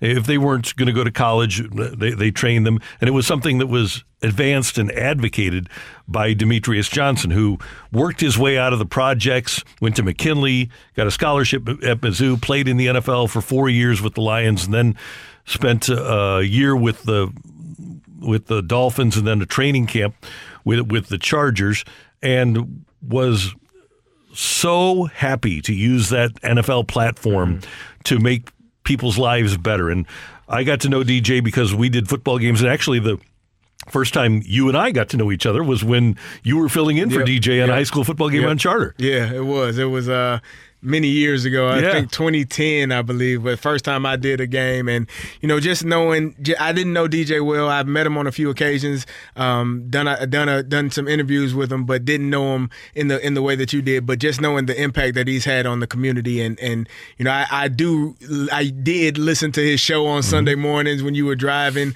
Uh, you would hear him talking about different things in the community, and and have different people on to try to figure out how to help different people in the community. I think that's he was a he was a servant. He was a guy that definitely did his best, you know, to to help as many people as he could.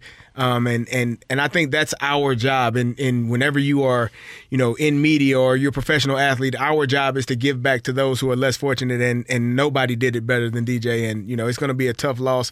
You know, we were talking about it to lose a, a family member at this time of year is always tough because that's the thing you associate with a Christmas holiday is you want to be joyful, but you also think about are you, you you feel guilty for having that joy joyful moments with that person not being here. So you know to his family, to to all of his friends, my condolences because I know this is going to be a tough year to get through. It's going to be tough for years to come. But but I would say if if DJ was the man that you all knew him to be, he would want you to have fun, enjoy, you know, your holidays, give it, pay, pay it forward to someone else, and make sure mm-hmm. that you are in the giving spirit, just as he always was. So that that's just the man that he he seemed to be to me. And there were so many things that he did, whether it was the every year, he, he got up to 3,500 Thanksgiving meals that he handed out this year. They've been doing it for about 25 years. Uh, uh, he had a Christmas party. This was the 32nd year of uh, a Christmas party where he provided toys to underprivileged kids in the area. He would get uh, high school coaches together to hold combines for high school players that maybe had been overlooked by colleges, and college coaches would come in, and six or seven guys a year would get scholarships through the combine that DJ had put together. And obviously just did so many things for so many people. And as a community, we're going to need to crowdsource now because he took a lot of it upon himself. He opened the, his mom was a community servant as well. His mom, late mom, Eddie Mae Binion. And so he bought a building. His foundation bought a building on Union, uh, and it, they developed the Eddie Mae Binion Center in North St. Louis for kids who didn't have a parent at home after school, but wanted to have a safe and productive place to go. So he opened up this spot, and it has been a godsend for the area because it provides kids the opportunity. We talked about either learning a trade or doing their homework or getting involved in something safe rather than being out on the streets in, Right. in St. Louis. And we know that that can be uh, pretty difficult. He also was great friends with his alma mater, Mizzou, and Eli Drinkwitz uh, tweeted about him the other night on on DJ's passing. Uh, he helped Gary Pinkel with a lot of kids in the St. Louis area. Uh, Barry Odom, he, he and Barry Odom were great friends, and there he was a great liaison between the St. Louis football community and the University of Missouri, and that's that's a smaller bridge that will have to be maintained as well. Yeah, you know, I think the the impact from from what I know about DJ and what I've heard about him is just the, the impact that he made in in in the black community, helping young men and young women um, that were less fortunate. And that camp you spoke about was an HBCU camp. He he he brought in the black colleges to to come in and you know see these kids, as you said, that may have been overlooked or not getting the opportunities. Um, I took some of my kids, my kids that I coach have gone to the camp down at SLU and and been a part of it. So he always did a good job of of providing for those that were less fortunate or, or the most in need, which, you know, that that's that speaks highly of, of a person and, and their character and who they are to be willing, so willing to give back when you know most times when you do give back so much, you're not you'll never receive, you know, the things that you give back, but you still have a heart to give to those that need it the most. When I was in the hospital 11 years ago now, the group of people that visited me in the hospital, I will never forget. DJ was one of them, Frank Cusimano, Danny Mack, Mike Claiborne, the, the the group is it's the the group of my best friends. And DJ and I obviously I was going to make sure I was there the night that he he went in a week ago Friday yeah. for his initial surgery. Uh, he was under they they woke him up on Sunday and then I went and visited him on Thursday and I thought he was fine and obviously we we got the horrible news. But DJ was the kind of guy and I know I wasn't the only person but, and I put this on my Instagram post the other night, I would be mindlessly going throughout a day and I get a call from DJ. Sometimes I'd be down. Sometimes I, I think he read people really well. He'd just say, "Hey, I, I, want you to know I'm thinking about you and I love you," mm. and that's the essence of Demetrius yeah. Johnson. Is he, yeah. he, was just a loving person, and he wanted to bring everybody together: black, white, blue, green, yellow. Uh, he was somebody who really wanted the human race to to meld together. And that's one of the reasons I loved him. And obviously, our prayers with uh, with Pat and his daughters. Uh, and by the way, he missed out on the opportunity to.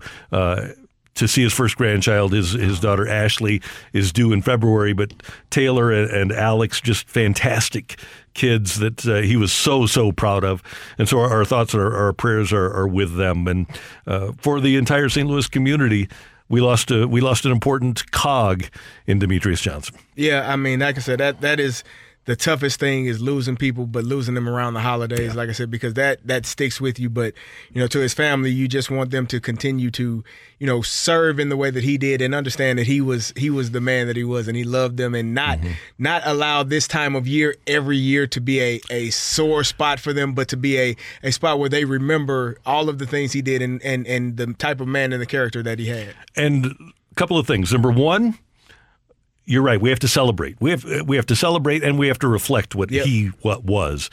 But the other part of it is, hopefully, and we all have our faith in different ways.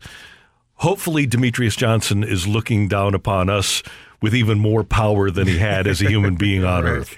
To and, to to, uh, to tell people and show people how to how to do the right thing. Exactly. Yep. No doubt about it. That's Kerry. I'm Randy, and uh, if you were a friend a family member of DJ. We're, we're thinking of you today, and uh, we'll always be thinking of him. He he will never be forgotten because of the impact that he made on so many lives.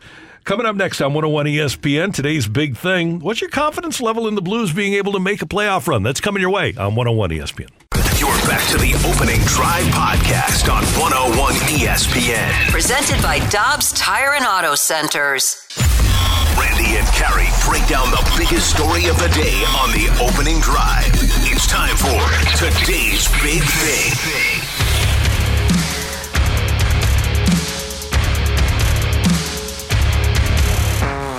Well, for me personally, it's like it's frustrating at times for sure, and uh, it's a lot of up and downs. Um, but then, you know, you gotta keep believing and keep working on things. And, you know, for me as a coach, trying to rally the team and improve the team, you know, to get us uh, playing consistently. That is Blues head coach, the Chief, Craig Berube, and his team will take on the Toronto Maple Leafs tonight at Enterprise Center. Six o'clock pregame with Alex Ferrario and uh, Joe Vitale, and then 7 o'clock face-off with Curbs and Joey. It's 9.04. Your time check brought to you by Clarkson Jewelers and officially licensed Rolex jeweler. Okay, Kerry, so the Blues are 16, 16, and 2. Uh, they went 3 1 and 1 on their most recent road trip, 5 3 and 2 in their last 10. They are, at the moment, five points out of a playoff spot. And we should note that four years ago, they were much worse off than they are right now. They were dead last in the National Hockey League. What's your confidence level in the Blues being able to maintain what they did in their last five on the road? So you're saying they got a chance? Saying they got a chance. um, I think you know the three one and one on the on the five game road trip is is good.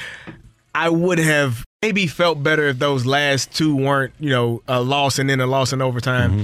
But I I think for the five game stretch going on that road trip. All in all, if you look at it in a vacuum and just say this is the record and not look at when the when the losses took place, you would say that's okay. Um, they are they are I'm cautiously optimistic. Mm-hmm. That's the only word that continues to come to my mind because, you know, when we listened to the cut from Berube earlier today, talking about where they are record wise and how he feels confident about them, it does lead you to believe that this team, if they play their the, the game that he's been asking them to play all season long, they can be a really good team. The issue is, are they going to do it every single night? And are you going to be able to close out periods? I, like I said, against the Golden Knights, you had the lead in the second period. You allowed them to score a goal within the last two minutes. Same thing in the third period. Those are things that teams that that that win championships they don't do. They take care of you know ending periods. They take care of not allowing as many shots on goal. And and I just feel like defensively sometimes the the effort or the the attention to detail is not always there, which can lead to a bit of frustration. But I think if you are looking at their ceiling, what they can be, they can be a a a playoff team that makes a deep run into the playoffs. Here's where I come down on this, and I agree with you, but it's going to be dependent upon health because when they don't have Jordan Kyrou in the lineup, Yeah. that's a point a game guy, 32 points in 31 games. Robert Thomas, 31 points in 33 games. Those are your top two scorers, and they didn't have Kyrou for those last two games. Mm-hmm. Yeah. I still think that the Seattle game, just because of the circumstances, fourth and five nights, Yeah, all of that, that- stuff, that's a tough That was a game you were That- probably going to lose. correct. But if you get the goal from Kyrou against Colorado, then all of a sudden you don't have to go to overtime. Yeah, yeah. And Jordan Kyrou wasn't available for those last two. I believe that Kyrou has become, this is amazing to say, based on what we thought in November, but I think Kyrou has become such an integral part of this team that they can't afford to have him out with injuries and still expect to win on a regular basis. So I am confident if they have Kyrou and Thomas in the lineup together. I think everything else will fall into place because you kind of know what you're going to get out of Tarasenko. Buchnevich is a really good player, but again, he's another guy that hasn't been in the lineup. Schenn is giving you a, a Schenn year. Uh, you you aren't getting as much historically as you've gotten out of your defense in the past, but Kyrou and Thomas are more electric than a lot of the, the forwards that you've had over the past few years as well. The one thing they don't have, and they're just going to have to do this as a team, they're going to have to play better defensively as a group because they don't have that one defenseman, that big, lanky, great stick defenseman that is going to be able to shut another team's best forwards down. And we we've talked about Colton Parayko a lot this season, and and he does look injured. I mean, there are mm-hmm. times where he's not moving. He's just not moving as well as I guess you would be accustomed to him moving. But I think that's a that's that's not just him. As you said, it, it seems like on the defensive end at times they're just sticking their stick out there and trying to trying to hopefully get a tip, you know, tip puck or or get the puck off of the stick of the opponent, but not really moving and closing the space in between those two guys. So I, I think it's a, a collective decision on on the defensive end, as you said, where they they don't allow so many shots on goal. I think Binnington, we, we've talked about him, you know, maybe not performing as well as you would like him to, but I think he's he he plays pretty well most nights, and the number of shots on goal is is the issue right now. And so mm-hmm. I think that that depends on the defense in front of him, making sure, as I said, moving your feet and getting bodies to people as opposed to just sticking a stick out there and hoping that you're able to deflect the puck. The other part of this, and this is a dramatic change for the Blues and ice time players who you're playing with has a lot to do with it. But here's Ryan O'Reilly's stats with the Blues. First year, 77 points in 82 games. Second year, 61 and 71. Third year, 54 and 56. Last year, 58 points in 78 games. This year, he has 15 points in 34 games. He's well below a half a point a game. Uh, his years in St. Louis so far, plus 22, plus 11, plus 26, plus 11. This year he's minus 26. And he hasn't played the whole year with Jordan Kyrou, but that the, the, the Kyrou that was struggling in the first part of the season was, was a big part of that. But I just look at Ryan O'Reilly as a guy who, when he does play well, the team seems to play well. My hope is is that for the rest of the season, this post Christmas portion of the season, he can get back to what he has been in the past. What And you- he, by the way, his defense is still very solid. He, he- he's the one guy on this team where if you have to shut down a MacKinnon or a McDavid, he's capable of doing it. But the rest of the game just hasn't been there on a consistent basis. What do you think that is the cause of that? Like, what? I I mean, if he, I don't know if he has has aged overnight or over the year uh, in comparison to, to what he did last year. But what do you think is causing him being minus twenty six and, and and being the worst plus minus on the team? I think there's a couple of things that go into it. Number one, when he was playing with Kyrou, Kyrou was not playing well defensively. Okay. And he was the victim of basically the, the group that he was with not playing effectively defensively. But I also think that he's lost a step. Trying to trying to cover up for what uh what Kyrou may have been lacking and not not doing Right. defensively. Yeah. And by the way, the Blues just announced that they have placed Torey Krug on injured reserve, and that's another guy that has struggled. Yes. Six weeks before the reevaluation for him, Tyler Tucker recalled from Springfield. So that's another bad thing for the Blues. Well, I, is it because uh, there's a guy that we keep talking about? I mean, Mm-hmm. not is it because Calle Rosen is still there, and he's a guy that we've talked about. Who, when you talk about plus minus, is leading the team in plus minus. But for whatever reason, there this is a guy that shows great effort. You know, moves his feet well, takes great shots when he gets his opportunities. But for whatever reason, they don't want to give him the time Mm-hmm. on the ice, and that to me is is a little bit troubling and, and mind blowing that that he doesn't get. He he seems to stand out, and maybe Yeah. there's something that I'm lacking or missing when I watch him play. But if there's a guy that is playing well on the defensive end and does stand out in comparison to some of the guys that are getting the time on the ice, why wouldn't he play more? He should get more time, and he, he's very steady. The thing with Krug is that he's the only guy on this team capable of quarterbacking a power play. They don't have a power play quarterback now. With Perunovich out, I don't even know how they set up their power play without Torey Krug. Who's who's the guy that's going to to be the point man on the power play that's going to set you up? I guess Faulk. Yeah. Yeah, Faulk's And, and, and, and- but here's the problem. That's kind of the problem with Parayko is that the fact that he's your, he's he's on the number two power play, but your initial thought isn't even to bump him up. Even it's just okay. Well, that's that's where you he, that's that's what he is. We're He's talking not- about a guy an- that just with great vision of the ice. There's nobody else. There really isn't. Not with Perunovich out. So six weeks for for him for for Krug, and maybe what they'll have to do is buckle down a little bit more defensively, and then just kind of hope that you can get more production out of the power play than you expect without a real power play quarterback. Well, yeah, I, I, would much rather be good defensively on the on the defensive end. If you're a defenseman, a guy that is um, taking care of that end. If we if we do get on the power play, we, we'll figure that out later. And getting back to O'Reilly and, and Krug, O'Reilly's not the kind of guy that'll ever tell you that if he is hurt. He Mhm. looks like he's lost his step, but he might be injured. Yeah.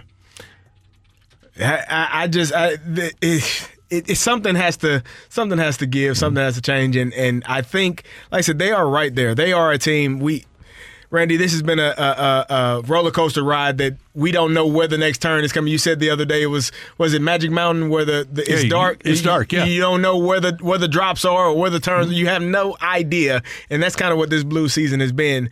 Um, but as I said, three one and one on the road trip on a five game road trip is not bad.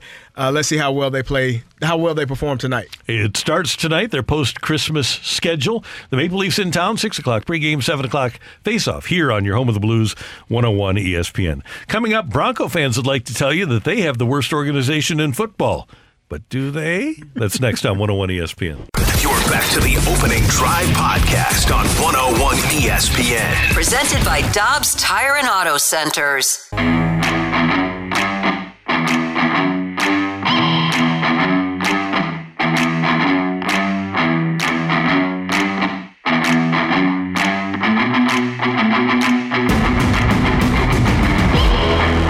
This will be the sixth straight losing season for the Denver Broncos.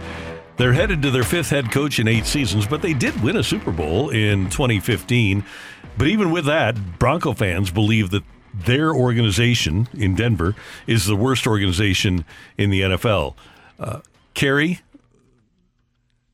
Dan Snyder would like a word. he, he may be he's at the front of the line. I, I you know, Dan Snyder and, and what they're doing, and I, I, hate it because you know my guy is Jason Wright, the the I think he's president. the president of, mm-hmm. of, of, football operations, and he's a he's a former teammate of mine, great person, great guy, um, and just in a in an environment that you know he didn't he he, he got hired into, um, and so when you look at what the what the Commanders are doing, they've they've they've changed their name a couple of times. They were the football team mm-hmm. last year, correct? And then right. they now they're the Commanders, but they still have the same issue. They're still Washington ran by Dan Snyder. And when you look at kind of some of some of their issues, those issues are are not even on the field. Like those issues are much bigger uh, uh organizational issues as opposed to just not performing well on the field, which eventually all ties in. But if I were if I were looking at a franchise right now that may be one of the worst, just just issues you think mm-hmm. about the Phoenix Suns and and the issues that they were dealing with the the um was it the the Clippers a few years yep, back with, with, Donald with, with Donald Sterling with their issues. When you have issues, work environment issues where people are not wanting to come to work and do all of the things that all of that trickles down yeah. to the play on the field and and the commanders right now are are they're in a in a, in a situation where they got to figure some things out. I think it's we we can have this argument, but we almost have to leave them out because they're so far uh, ahead of everybody else in terms of being horrible. They are, but you also have to take your hat off to Ron Rivera to be able to hold it together Incredible. with bubble gum and tape and duct tape and glue. The the with the way that it's almost like okay, fellas, we're not even going to look at what's going on upstairs. Let's just focus Yeah. in down here as best as we can, and they're still you know in the playoff hunt. Okay, let's uh, throw a couple of other ones in here. And I know there are a lot of Arizona Cardinal fans in town because the Cardinals were here. But they only have one Super Bowl appearance. That was in 2008. They lost. They did. Congratulations. Uh, they have no championships since 1947. That was two cities ago. They never hosted a playoff game in 28 years in St. Louis. They haven't done a whole lot better in Arizona. That is be- because of their lack of championship pedigree, and we're going to get to some others here. The Cardinals are on the list without question. Oh yeah, uh, yeah, definitely. They they in in in terms of NFL history, they are they're one of the teams you look in and say, oh, they, they have they have struggled. As you said, leaving here, going to Arizona, um, they had a name change too. They were the Phoenix Cardinals at one point. Yep. Now they're just they're representing the entire state, I guess. Yeah. Um, That's when they moved to and, then, Glendale. and, and, and what have you what have you done for me lately? You know, they're they're looking like they could be mired in you know contractual issues with a quarterback and having to pay multiple coaches because they got to fire their big one too early in Kingsbury and Murray. So I mean, even the what have you done for me lately situation with the Cardinals is, is kind of the worst it's been in the last seven eight years. Yeah, really, it's pretty bad. Now you know a team that uh, a franchise that is it's abysmal, but it hasn't been abysmal for a long time. Is the Houston Texans? I think we kind of tend to forget that Bill O'Brien was actually okay there, and yes, they're headed towards the first pick in the draft, and they were four and thirteen last year, and they were four and twelve the year before that. But before that, 2019, 10 and 6, won, were in the playoffs. They won their division.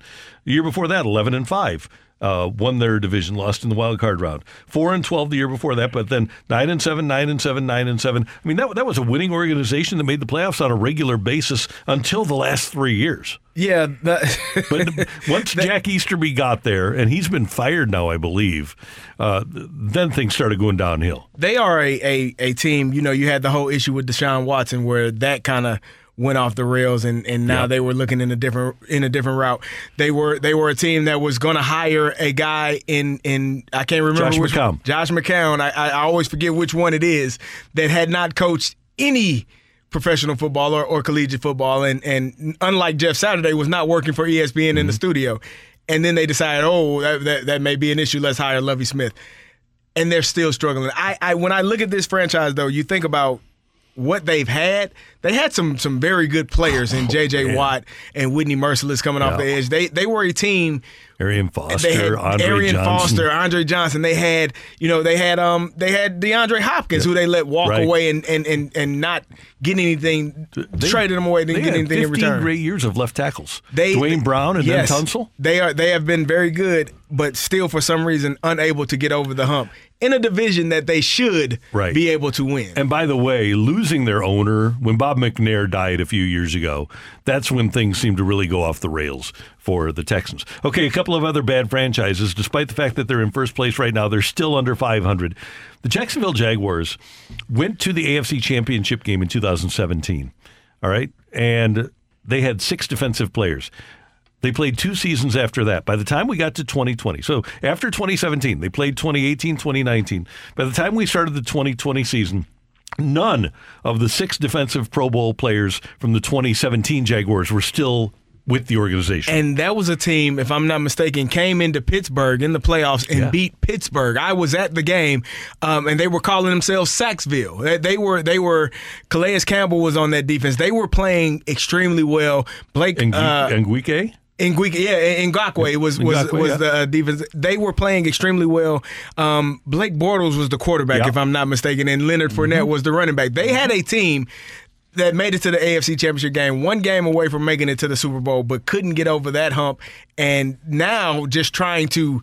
Uh, you go through Urban Meyer. The the Urban Meyer experiment is what I experience is what I want to call it because it was an experience for those on that on that team and on that roster. And now you're looking at a team that has a potential to to go and make it to the to the playoffs if they win their division if they beat the Titans in the next couple of weeks. So I think that they are a team on the on the ascend because they got a star mm-hmm. quarterback who unlike who just like Justin Herbert probably won't make it make many Pro Bowls. He those two guys are going to be on the outside looking in unless there are some injuries to Patrick Mahomes, Josh Allen, or, or Joey Burrow um, as far as making it to Pro Bowls. And when you look up 15 years from now and you see they only got two or three of them, you're going to wonder, well, what the hell was going on? They weren't that good, but their numbers are going to be spectacular. Okay, the winners here might be the Jets. Okay, seventh straight losing season, one winning season in their last 12. Their one and only Super Bowl appearance and a win came after the 1968 season.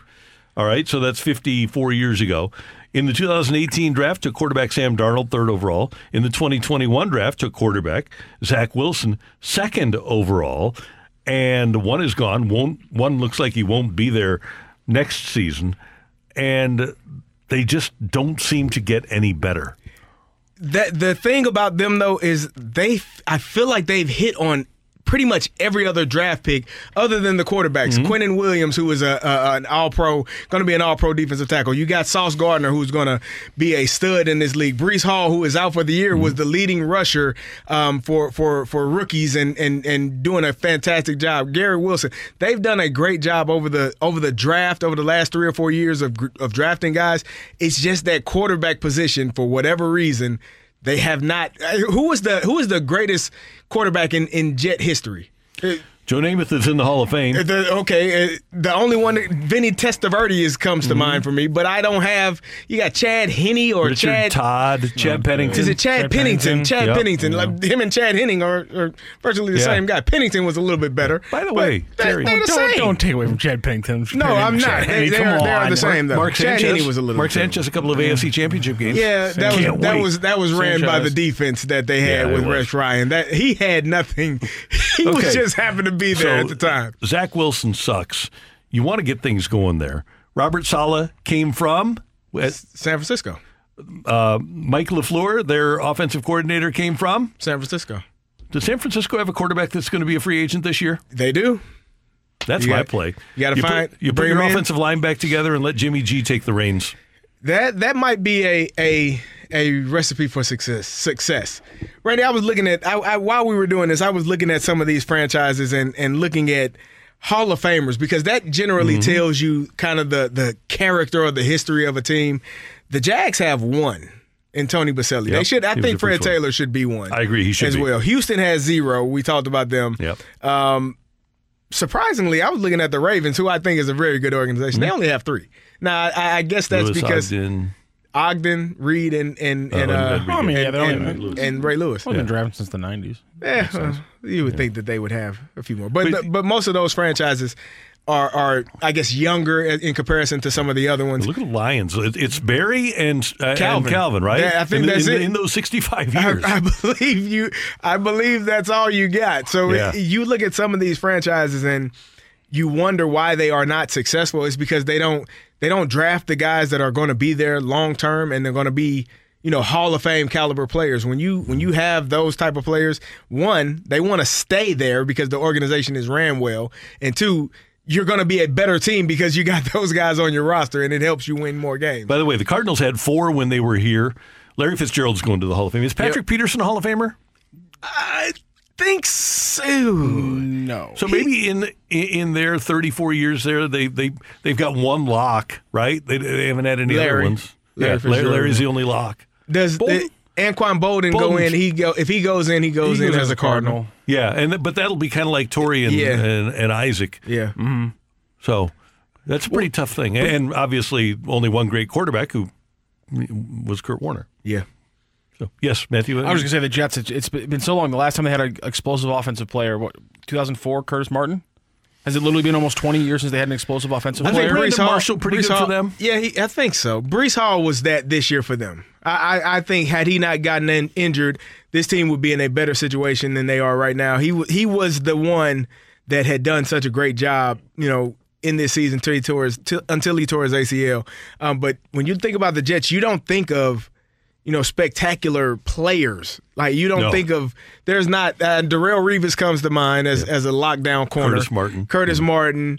Um, but offensive players. you the just- offensive players, you don't.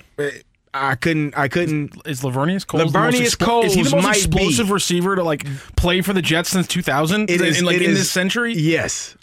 They- Marshall led the league in touchdowns in 2015 for them. Had 1,500 receiving yards. Who was his quarterback? Was that Pennington? I think it was Forgot about that. 2015. No, it would have been post Pennington. Who would that, that have been that year? Um, oh hell, I don't even. know. Ryan Fitzpatrick. Oh, okay. That that makes sense. Yeah. And Geno Smith was on that team too. Coming Geno. up, we're going to talk with Mike Claiborne here on 101 ESPN. You're back to the opening drive podcast on 101 ESPN. Presented by Dobbs Tire and Auto Centers.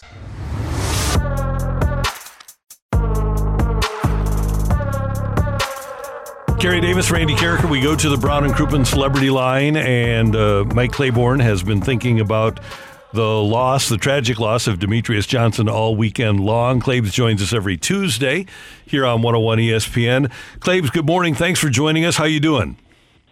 Man, I'm doing well. Um, yeah, it's been a rough weekend for sure, but uh, you know, we, we you know, it, it was like losing when I lost Jay Randolph Jr. I'll never forget his last words to me were "Live for me." Got to do the same thing for DJ. Absolutely. How did you meet DJ? How long have you known him? Oh gosh! So we used to have a flag football team when I got out of college, and um, and we were really good. We had a lot of guys who played college ball. You know, weren't good enough to play the next level. And he showed up one day. We were practicing in the summer at Penrose Park. If anybody knows Penrose Park, it's where right right across the street from Matthews Dickey is. And he showed up, wanted to just work out with us. And we had some really good players. And uh, I'll never forget, he was defensive back. He was going to go to Mizzou. And we had some good receivers, man. And that, that first day, they were they were wearing him out. Okay, they they were showing him moves that he'd never seen before. And I said, well, we ain't got to worry about him. We didn't see him. We'll never see him again. He showed up the next day, ready for more action. And every day he got better. So when he got to Mizzou, he was a pretty good player. so I've known DJ since he was in high school. Wow. And uh, you know, we we stayed in touch, you know, the whole nine yards and and you know, you you knew DJ as well as I did, Red. You know, he was feisty. He was a guy that you, you go you go.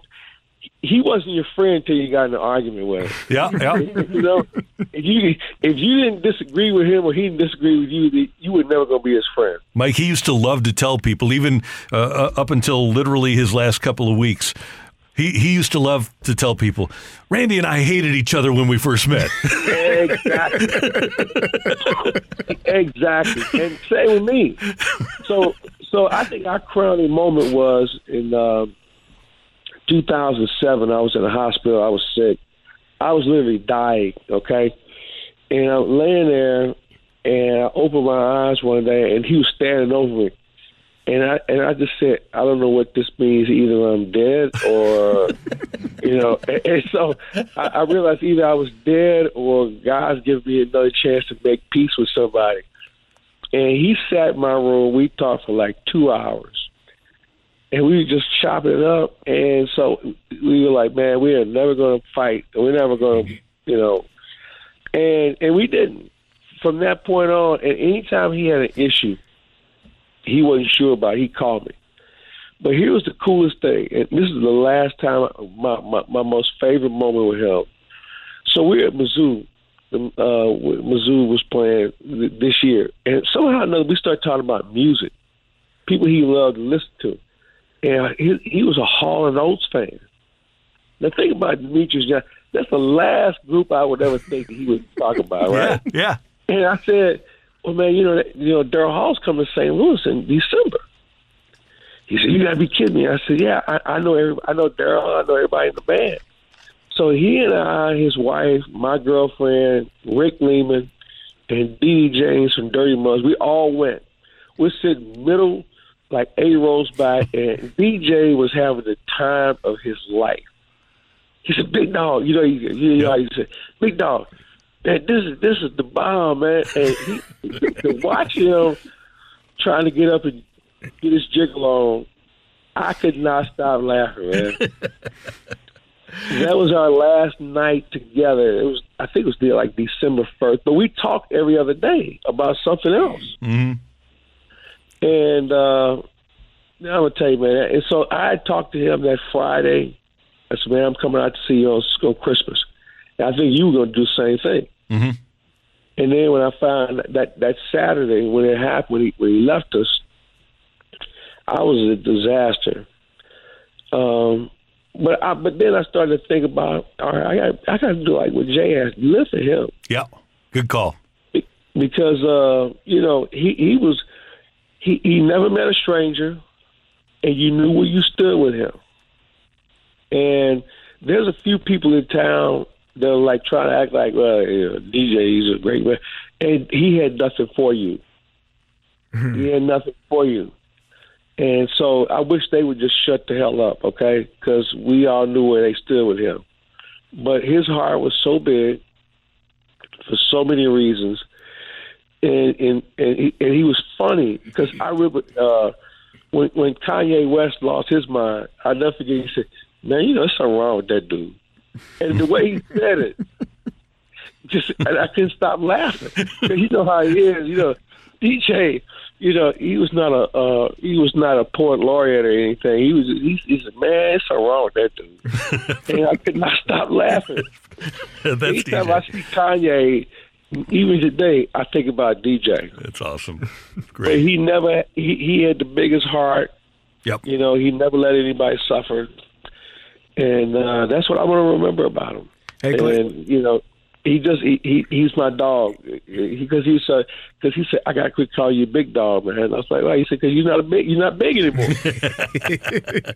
All right, call me whatever you want to call me. And then he started wearing tight jeans. I used to always go up behind him, and pull on the back of his pants. And, Look at you trying to go skinny on me. What are you trying to do, man? And we would laugh about it, man.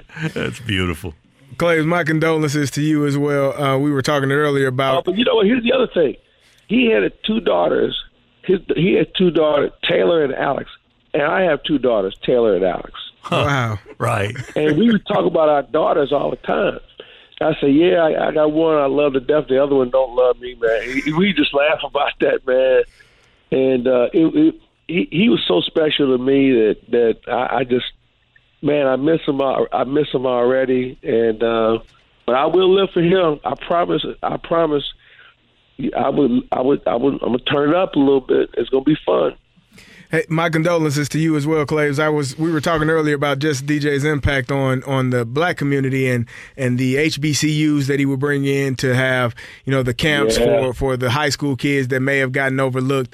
Can you just talk about how how how important that was for for the community of, and all of the things that he was doing for for people in the community? You know, Kerry, that's a great point you make, and I, I'll tell you something. Uh, what he meant to so many kids, whether they went to HBCUs or the University of Missouri, and he loved Mizzou. And I remember when when Gary Pinkel first got there, and they they had a bond that was incredible, and they fell out at the end. They had an issue, but he still respected him. Barry Odom, same thing. Mm-hmm. Eli Drinkwitz, same thing.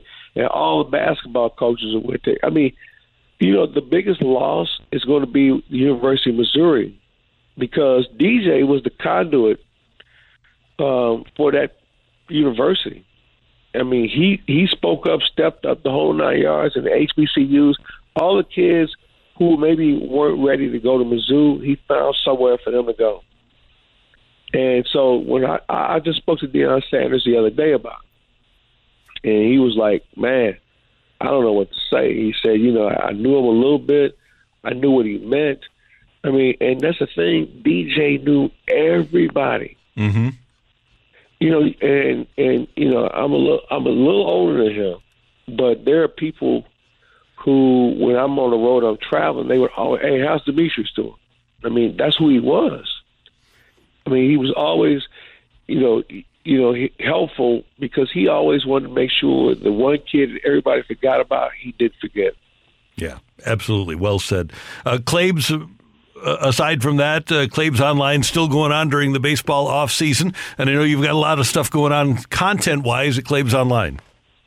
Yeah, we do, and you know, as I told you guys recently, Rick Hummel's going to be part of us in 2023, and we're going to be doing some stuff with him for baseball. Uh, the hockey coverage is going to step up a little bit more. Uh, the two-man game with, with Rammer and Rockio, I think, to me, if you're a basketball fan, you have to listen to those two because they cover everything. You know, Rock is, uh, I don't want to embarrass him, but Rock knows his stuff. And I'll say stuff because I don't want the FCC to get uh, the license away or anything. But bottom line is, uh, we, we're going to have a lot of fun in 23. We got a couple other announcements we're going to make here soon about uh, some people who are going to be part of what we do. But yeah, man, just go online and check us out. There is something for everyone, including a bad voice I have. hey, Claves, uh, thanks so much for remembering DJ with us this morning, and uh, we will have a great 2023, and we'll talk to you soon. Thank you, sir. Can't wait, fellas. Uh, have a great new year. Uh, and you know what? You and I, Randy, we talk. Man, hug your family, man, because you just never know. You never know. And let them know every day you love them somehow, some way, because, you know, DJ left us too early. And that was one thing he would always, we would hang, I love you, big dog. Yeah. And then, then, then I just dog after a while. But that's what we need to do, man, because you never know, man. And, uh, yeah, he he will be with us for the rest of our lives for sure. Absolutely. Well said. Claims, Happy New Year, and we'll talk to you soon. Can't wait. Take care, fellas. See. Mike Claiborne with us on 101 ESPN. Coming up, the Battlehawks get underway in 2023 again, and we're going to talk to their wide receiver, Marcell Ateman, next on 101 ESPN.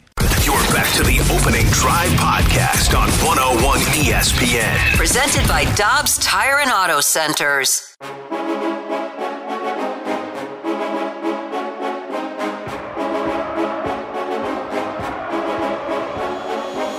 With Super Bowl champ Kerry Davis, I'm Randy Karraker. The St. Louis Battlehawks of the XFL are back at the Dome coming up in February, just after the Super Bowl. It'll be fun to have the Battlehawks back here and big crowds at the Dome. Joining us now on the Brown and Crouppen Celebrity Line is Battlehawks wide receiver Marcell Ateman, who went to Oklahoma State. He's been with the Raiders and the Cardinals in the NFL, and now uh, making the the Battlehawks and getting ready for the season. Marcel, thanks for joining us this morning. How you doing? Oh, I'm doing well. How you fellas doing?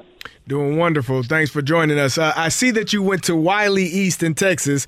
I have a nephew there that is a, a Division One football player. He's going to be enrolling in, at, at uh, University of Iowa coming next fall. So I want to tip my hat to you because that's the common that's the, the connection that I have. Wylie East, Terrell Washington Jr. I play him him and uh, me and his dad played together. Oh. Yeah, you you know you heard of him, haven't you? I know.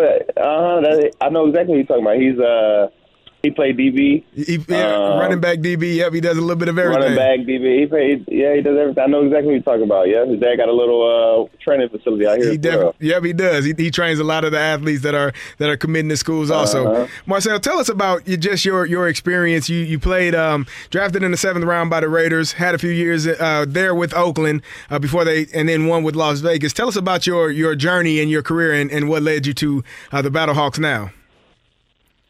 Oh man, it's been a journey. Definitely, uh, you know, like you just said, I, I started off uh, being drafted uh, by Gruden and his crew.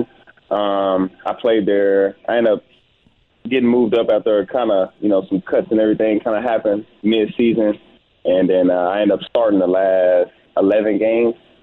Um, had a good little little rookie season.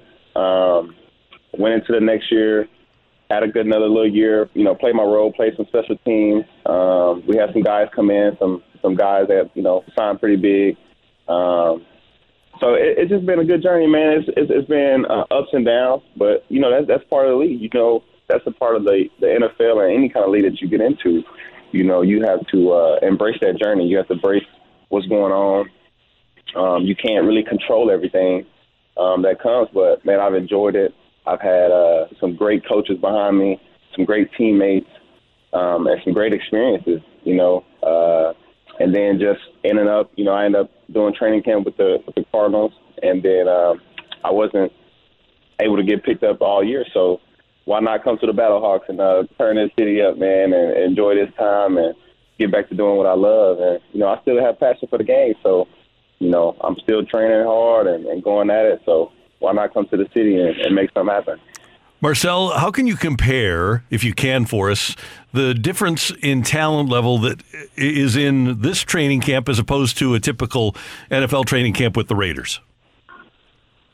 Man, you know, I never, um, I don't know exactly what guys will be there. I haven't really kind of looked at and uh, as far as like the DBs or nothing or, or what's going to be going on. But we had some NFL coaches and uh, some players that has been in the league, so they know the expectations.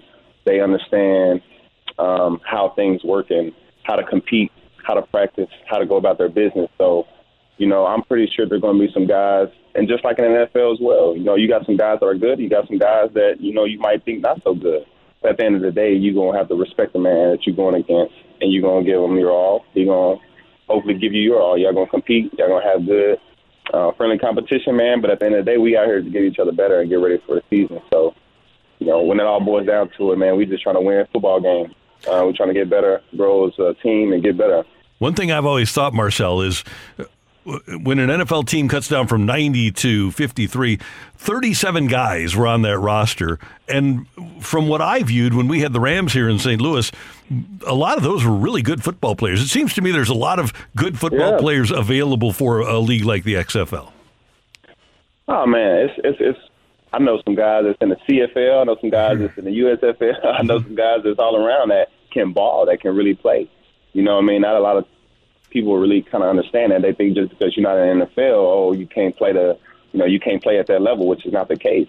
You know, there's a lot of guys that can really play. There's a lot of things that people don't understand as far as the politics of the NFL and just football in general. You know what I mean? There's a lot of things that kind of go on and a lot of variables that pay um, that go into a lot of different things that people don't understand. But there are some ballers, man, at all levels of this game. And I know there's going to be some ballers. And I've seen some names already. There's some boys that I already know that, that I know are some ballers that can play in that league. But I mean, it's just you know you just got to take your journey and embrace wherever you at, and you got to take advantage of it. You know what I mean? Because you'll never know. There's GMs, there's coaches that got connections in the NFL. So next thing you know, know we all seen it. You know, you can get right back in there just like that. Hey Marcel, you talked about your team having some some NFL coaches and, and former NFL players. One of those being Ricky Proehl, which would be your wide receiver uh-huh. coach. What, what have you had a chance to speak to him yet? Uh, and what have those conversations been like? You know, they've been very brief because uh, we haven't really been able to um, really have as many meetings as we would want to. Um, but I'll talk to him whenever um, they drafted me. Uh, we had a good conversation. We had some good conversations in our meeting rooms. Um, but you know, kind of with the holidays and kind of just our short time with meeting and everything. But um, it hasn't been as extensive as I would like it. But you know, I know as soon as we get up there, we're going to be able to jump on it and and get to you know really know each other, really uh, meet each other. You know, we're going to be locked in for a month um, just in that building. So you know, we're going to have a lot of time to get to know each other and you know see how each other work. Have you? So I'm excited, man. I'm really excited. Are you are you old enough? I, I to I feel like I'm an old man at this point. Are you old enough to remember his catch in the in the NFC Championship game? I believe so. I believe so. I'm I'm 28, although that's uh. Okay, well you may you may have been able to see. You, you were probably 10, 9, or eight somewhere yeah, around there young. when it happened. I was young. Yeah, I seen highlight. I, I was able to see the highlights. Okay, okay. highlights. Yeah. Got you. Hey, hey, did anybody has uh, anybody brought you up to speed on what it was like here with the XFL before the pandemic with the Battlehawks? No, man, I got it. I got it briefly. I heard it was, you know, I think it was only what two games, and uh, it was able to, it was cut short or two or three games. Right, right. But they were saying, man, the stadium was twenty thousand, you know, if not more than that, just packed rocking. So they they they gave me a little brief, but I don't think you, I, I get the the severity of it until I really get to be out there in person and see it. You're going to love it. You're going to love the crowds and uh, you're going to love the atmosphere at Battlehawks games. Marcel, thanks so much for the time. We appreciate it. Happy New Year. And we will see you here in St. Louis soon. Yes, sir. Thank you, fellas. Y'all enjoy. Happy New Year's. Thanks. Take care. Marcell Ateman of the St. Louis Battlehawks went to Oklahoma State, Raiders, Cardinals, and uh, played in uh, at Oklahoma State. That's as long as Mike Gundy has been the head coach there. It's been a pretty good passing offense, and they developed some pretty good wide receivers. They they have done a done a pretty good job. I wanted to ask him about that rivalry between between Oklahoma State and, and Oklahoma. How how intense that gets. Uh, hopefully, we'll get him back on and, and be Yeah. able to ask him about that. Yeah, it's a, and what a bummer that we may not have it anymore. Oh, Mike Gundy does not recruit small wide receivers. No, he does not. He does not recruit tiny ones at all. Yeah. Jeez, six four. Yeah, I I mean Justin Blackmon was a big guy. Dez Bryant was not like six, not like six four, but he was thick. He was yeah. built. I had a coach tell me he doesn't like small people. Seriously, really? He was serious. he was. He looked me dead in my face. Said, "Coach, I don't See, like small people." It's people like that that get that that, that cause Aaron Donald to fall way too low in the draft. this is true. This is true. He uh, Marcel played at Oklahoma State with the Parkway Central receiver. Remember, remember Brandon Sheperd? He was Yes. a good player Yep. uh, at, at Parkway Central and had a good career. I think he got a cup of coffee in the NFL. Uh, so we'll ask Brandon about uh, uh, playing with the St. Louisan as well because they both had really good careers at Oklahoma State. Kerry, Randy, it is the opening drive on 101 ESPN. We're here till 11 today because Tim McKernan uh, and uh, Action Jackson have chosen to take this week off. Well, everybody in the hallway has. Seemingly taking the whole week off. It looks like we're the only two, only three here working the entire week. And that, I mean, we're just Tanner's here now. Well, Tanner Tanner walked in. Okay, Yeah, Tanner's here now too. So That's we, fine we, though. got, we got four. Yeah. That's- We'll we, we don't we don't mind showing people that we're willing to work. Hey, Hanks is working. Yep. Hanks. Yep. Good to see Hanks Edwards, good, good to have him with us. Yeah, we're uh, we're we're like the undrafted free agents of Hubbard Radio. here. Just keep going. Got to keep we grinding, gotta keep right? plugging. We can't take a day off, No, Randy. we If you are undrafted, you don't get a day off. Everyone else gets to go in the in the cold tub and relax. That's the tagline. You got to stay on the field and keep practicing. That's the tagline I've been looking for. The opening drive, just a bunch of Mr. Irrelevance. How long did it take for you to hear "Can't make the club from the tub"? Oh, do you hear that the first day? the, the first time you walk into the training room, you you know, and it's the vets saying it. It's Yeah. not the trainers. The the trainers there to do a job. The, first time. Are telling you, "Hey, you can't make the club." in the First tub. time your hands bent the wrong way, they're just like, "Hey man, can't make the club. You're in the tub. You What would the am I have the, supposed to do the here?" amount of pain that one endures during a training camp or football season just to just to be able to play on on like the training camp now I could sleepwalk through that. Mm-hmm. I I could sleepwalk through training camp, but the training camps that I had to go through, had to participate in, where we were in full pads every practice, Mm-hmm. backs on backers, blitzing drills, inside run. inside run is the worst drill ever. You can't make the club from the tub unless, of course, you're like year 12 Jerome Bettis. And so Oh. if they can't cut you, you fake an mm. injury so that they can't cut you in the final cut and you make it on the roster. You build yourself back up and you get back going. Keep playing. I, I've seen guys almost get into fights because one guy had to was able to skip practice and the other guy, another vet, did not. Really? Oh yeah. oh yeah.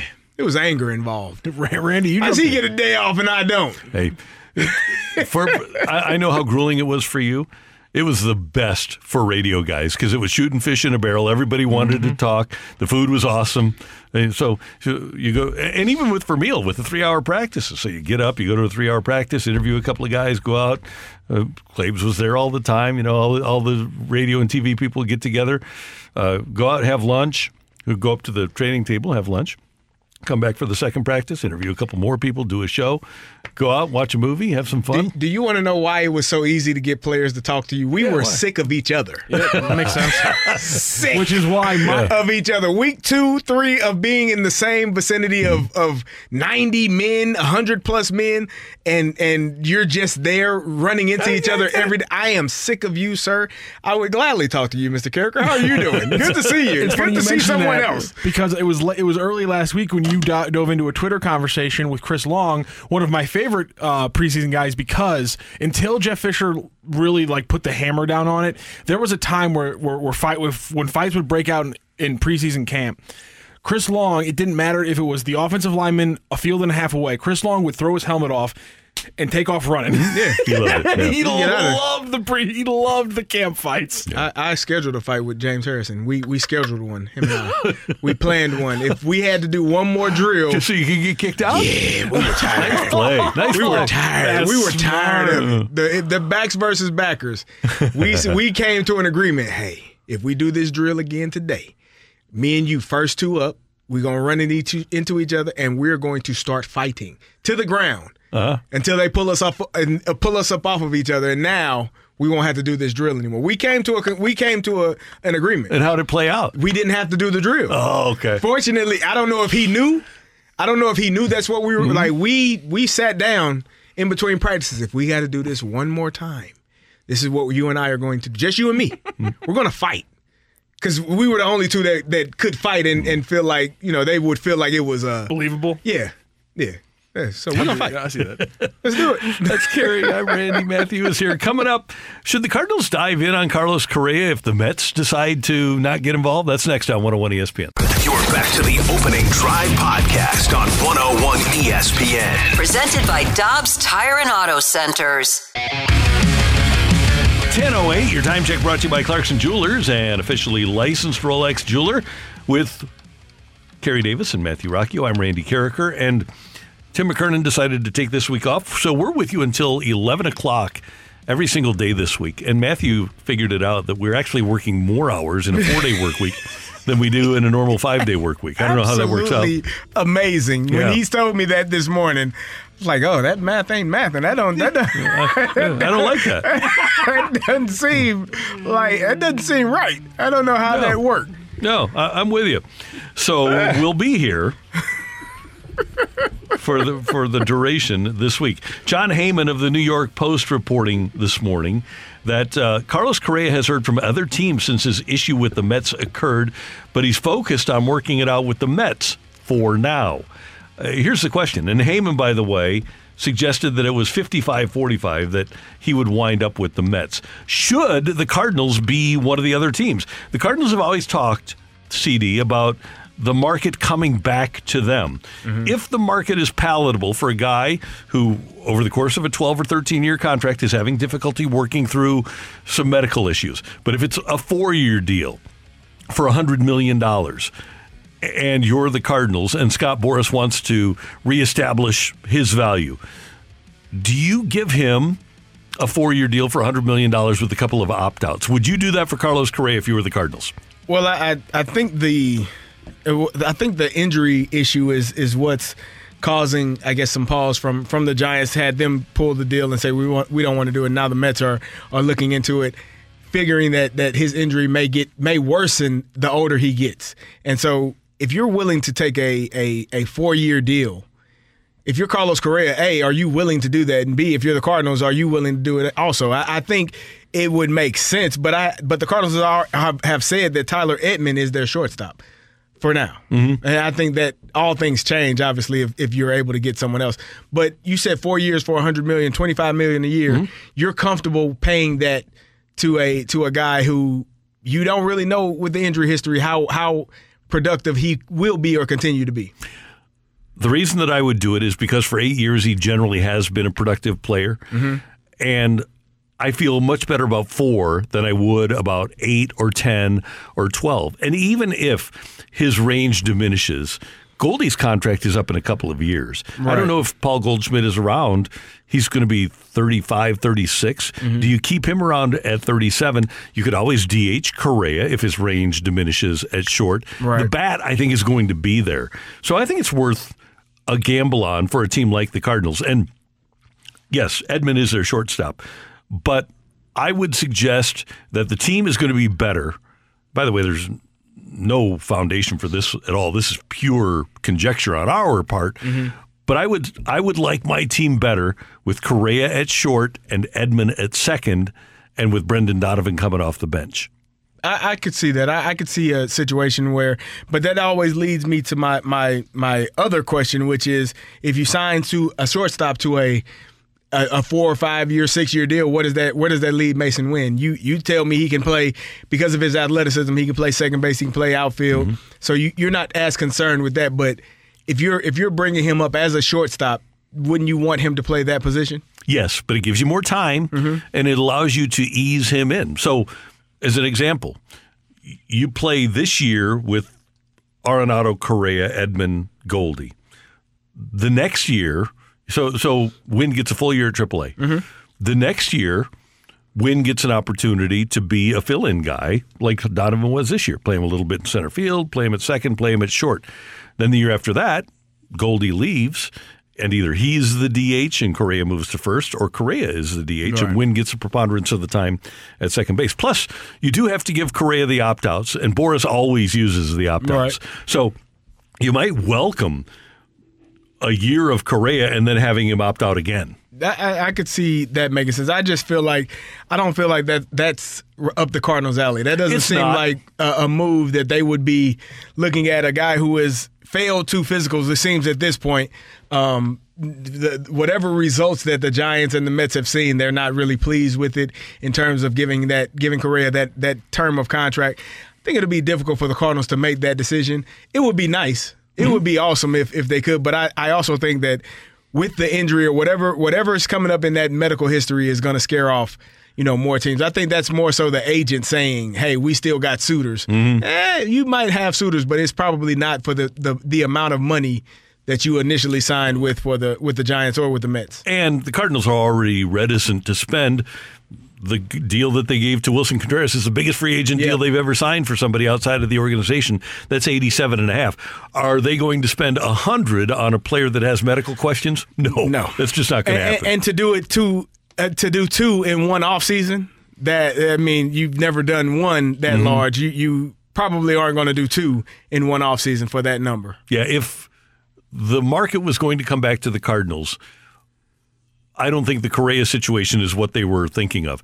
I, I think that what they were probably thinking of, oh, if something crashes here and Trea Turner becomes available mm-hmm. at that price for that term, that would be something that we could we might consider, maybe, maybe, but s- certainly not. I won't say certainly not. Probably not a guy who you have doctors in San Francisco and New York. Yeah. Pretty good medical communities that are saying, yeah, the leg is is iffy. Yep, uh, that's not. I mean, for Carlos Correa, that has to be heartbreaking to hear that that people don't think that his leg is going to hold up and, and be able to play. You know, for X number of years. That that's got to be extremely frustrating. Randy, I wanted to ask you this: What are your thoughts on these teams signing players to these 12 year 13 million 13 year deals and because I think of I think of Mike Trout out in LA who is he's he he should be the face of baseball should have been yep. And never was able to because they just don't win there's nothing else to build around him uh, you you tried to bring in Albert that didn't fit that didn't work out well you brought in Shohei who who now seems to be the face of of MLB baseball It- it's it's What are your thoughts on players signing those long term deals and not being able to get out and find a place to win a championship with? I think the players are fine, but I think the You teams. think there's frustration from them? Like Mike Trout, you don't think Mike Trout is? I mean, yeah, it, it's cool to get paid, but he when when he got the contract, he knew that they hadn't won a playoff game in his career. Uh, not a game, a, a playoff game. So he knew what that organization was all about, but he also knew that $440 million was on the table. And maybe you look down the road and hope you can get a deal. But Fernando Tatis Jr. probably doesn't look like he's going to be a guy that is going to be there. But is the contract going to work out for the team? I would say right now it, it won't. Uh, Correa, the, that deal is up in the air. Uh, if you look at some of the contracts that have been signed, Mookie Betts might wind, turn out to be a great deal for Mhm. the Dodgers. But the other ones, it'll be interesting to see the back end of Bryce Harper's Bryce career. Harper, yeah, I was He's already been hurt a lot. Yeah. All right. Uh, Francisco Lindor had a really good year last year, but is he still going to be able to be able to play shortstop in six years? Uh, the the Trout deal, the Machado deal, he's probably going to opt out, which the Padres will love Yeah. after this coming season. Stanton certainly didn't work out for the Marlins because they traded him to the Yankees. Cano was terrible for the both the the Mariners and the Mets. The Joey Votto deal, the back end of that deal, not good. Yeah. The Pujols deal with the Angels, back into that deal, not not good. The A Rod deal with the Yankees, the second one got suspended for a year. Yeah. didn't work out. He won well a the back end. championship though. Yeah, He did win. Yeah, they that won. was they won. that was the first one. Though. Yeah, okay, The- yes. He had two 10 year deals yeah. with them. Oh, but he that. opted out of one. yeah, yeah. So the first one did work out okay. Uh, the Jeter deal was okay. Most of the, the long term deals, though, the back end really does not work out well. It's not going to end well for the for the franchise for the clubs. No, uh, it's because you're going to be paying, and the Mets don't care. Cohen doesn't care about paying a bunch of money for guys that can't play for him. So do you think that number comes down as far as how many years they give out to these players, knowing that, as you said, I mean, you look at you look at Aaron Judge. What is he going to look like at the end of that contract? Uh, he- There's only so many teams that can do it. Right. Yankees, Mets, Dodgers, Angels, Cubs, maybe White Sox, Red Sox. Those are the only teams that can really responsibly do that Right. and have it work out. Now, Seattle gave Rodriguez a 13 year deal. We'll see how that works out, but he's only 21. Mm-hmm. So it, that might wind up being a really good deal for them. Chris Kerber is next on 101 ESPN. You're back to the opening drive podcast on 101 ESPN. Presented by Dobbs Tire and Auto Centers. The St. Louis Blues take on the Toronto Maple Leafs tonight at Enterprise Center. 6 o'clock pregame, 7 o'clock faceoff with Curbs and Joey here on 101 ESPN. And the voice of the Blues, Chris Kerber, is with us now on the Brown and Crouppen Celebrity Line. I trust that Christmas was good, sir. How are you? Always is, Randy. I'm doing great. Uh, how are you guys? Everything's good, and I, I love the fact that the NHL, for the players and the staffs and everybody involved, does take the holiday off. The NBA plays, obviously, the NFL plays. I, I really do like the approach of the NHL. I know that a lot of people would like to see hockey games on Christmas, but I think for the, the betterment of the people involved with the sport, I think it's really cool. You know what? I, I've always loved the fact that the NHL has done this. At one point, they did play uh, on Christmas, but it was a long time ago. And then I like the fact that in, in the last two CBAs, that they said they negotiated an extra day because it used to be, you know, we. I mean, the Blues traditionally always had that game on the 26th, which means somebody was probably flying in Christmas Day. And um, for for me, Randy, honestly, it's less about the athletes. Like the, these these leagues that preach out family values, things, all these other things like that that are important, right? Well, it, it, it's not even so much about the athletes. It's about the fact that if you got to open up these arenas on Christmas Day, all the work that has to be done the day or two before, the day of, the concessions people coming in for hours ahead of gates getting opened up, it impacts so many more. I mean, and uh, so I have, I love the way the NHL does it. I'd have no problem if the rest of the leagues did it as well. Hey, Curbs, uh, Randy and I were talking about camp fights earlier. We were talking about football camp fights, and it, it, it made me wonder. Uh, James Harris and I had a had a deal that if we had to do another drill, we were going to just start a fight and get out of practice. Do do NHL players have to? Do they have those uh, anger issues during camp where they're just tired of running into each other and, and, and ready to just get to another team and, and you know settle it on the on the ice if they need to with each other? camp fights actually used to be a thing uh, in training camp. Uh, Players would come in, they'd want to show their worth, they'd want to show their toughness, and it was a, I mean, camp fights are actually a pretty regular thing. And then I'd say probably, really 15 or so years ago, uh, you know, they really started dying out to realize why are we beating up, maybe breaking our hand, breaking our faces against our own teammates. I mean, at one point, I forget Larry Pleau told the players, uh, you know, beforehand, he go, I don't want to see any fights in camp. And some of the guys are like, what? What are we going to do? Now those things are rare. So, for example, when you saw that one, you know, when you when you saw that fight uh, between Robert Bortuzzo and Zach Sanford, you know, the year the Blues won the Cup, that kind of thing is rare. Does it happen? It does, but uh, it's it's pretty much frowned upon now. And Curbs, it used to be the call of the wild. If, if you wanted to be the enforcer for a team, if you were Reed Low, you had to beat Tony Twist in camp. You, yeah, you had listen. Well, you weren't you weren't going to get a whole bunch of ice time in games to prove yourself, right? Right. So, yeah, so yeah, could you imagine coming in saying I've got to I've got to make a name for myself, and that's Tony Twist standing over there? like you're like, you know what? Time time to go back to the minors, start over. right, right. You know, but yeah, there was, uh, and you know what? I mean, it's one of those kind of things. The league, the league has legislated the fighting scenario to where you still see it. The fans still love it. You don't see as many of the staged ones, which is fine. Um, I actually think it's almost gone the wrong way, where guys are having to fight for throwing a good hit, um, and the ones that are doing the cheap shotting are kind of getting away with it. But yeah, the, the, those those days of camp fights and stuff are long gone. If you're if you're going to show that you've got that ability, you're going to show it in one of the eight or nine preseason games. Right.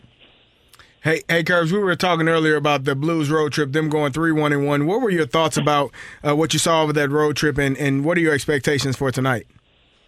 Yeah, you know what? Uh, I got to ask that question. I think it was Riz that asked me the question in the postgame show of the Vegas game, and he, he said, "How would you grade this road trip?" And I said, "I graded about a B plus.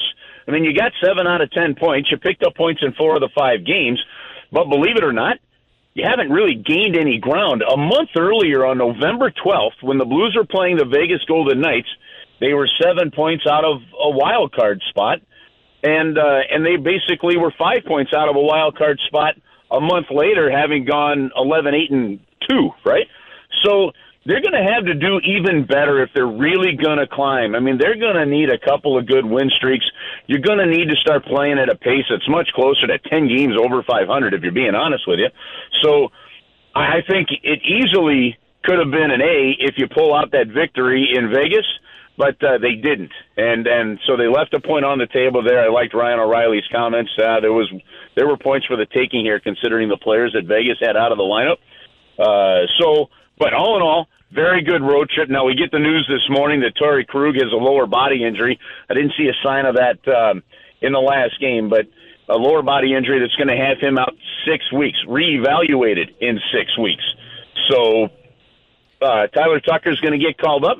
We'll see how that you know that that'll increase some time for both Leddy and I think Parayko on the power play, and we'll see how that impacts this team. But unfortunately, because of the first 33, 34 games of the year have been so inconsistent for the Blues, they haven't given themselves any wiggle room to sustain some key injuries.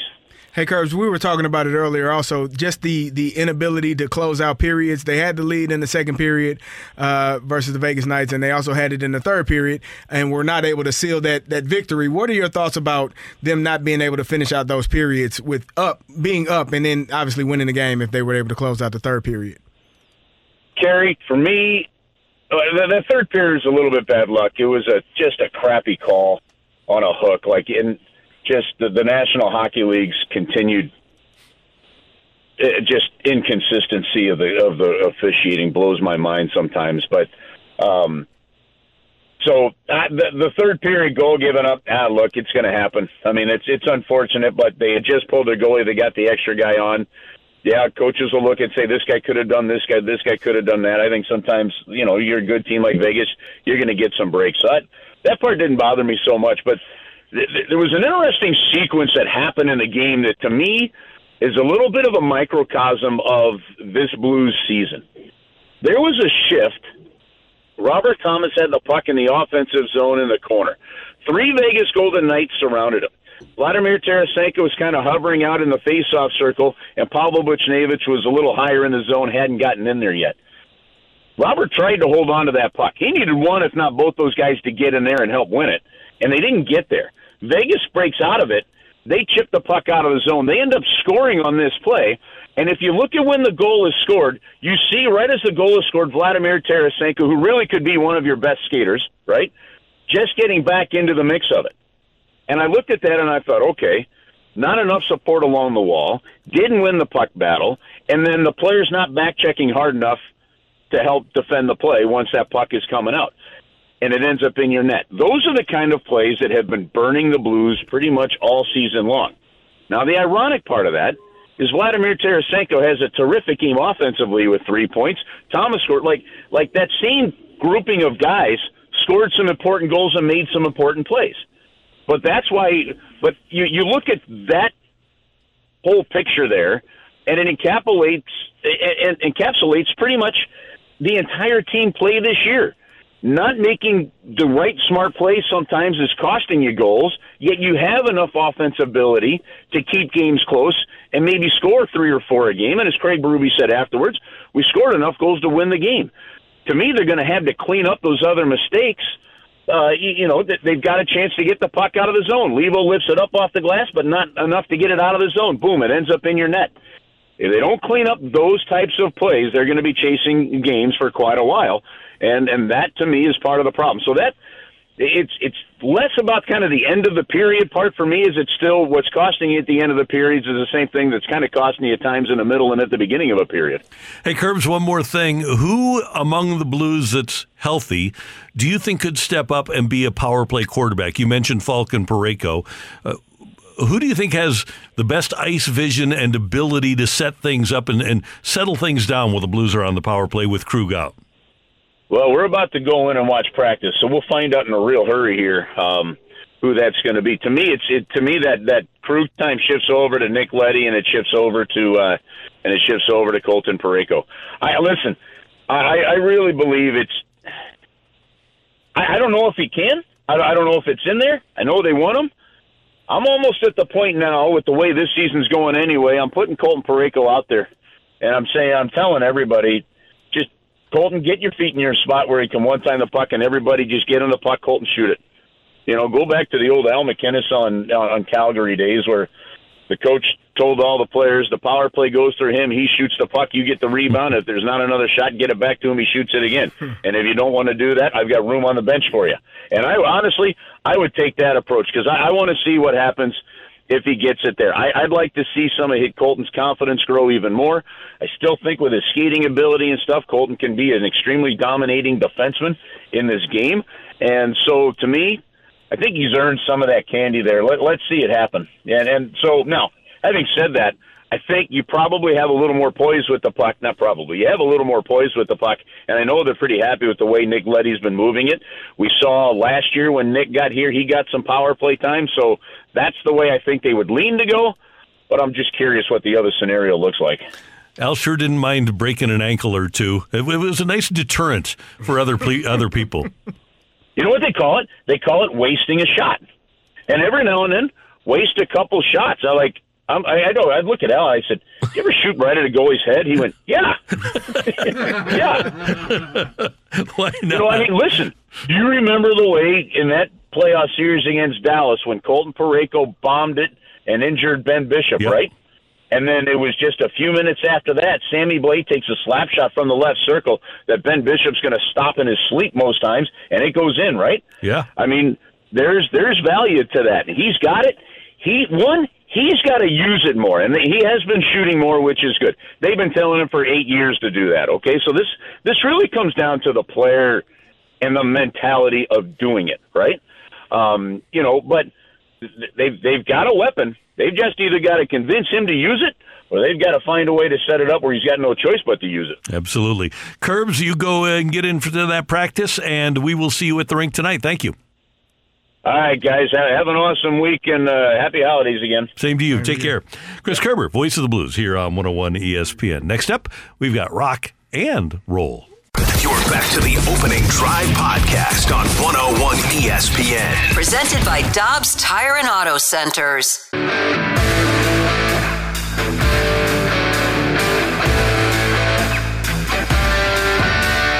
Let's rock. Let's rock today. All right, let's start with this. Let's uh, have Matthew Rocchio provide a little respect for the memories of Matt Rhule and Frank Reich. they both got Yeah, fired earlier fired. this season Wow. too. It's a bloody. This is a bloody NFL season. It is, yeah. Those guys were so bad.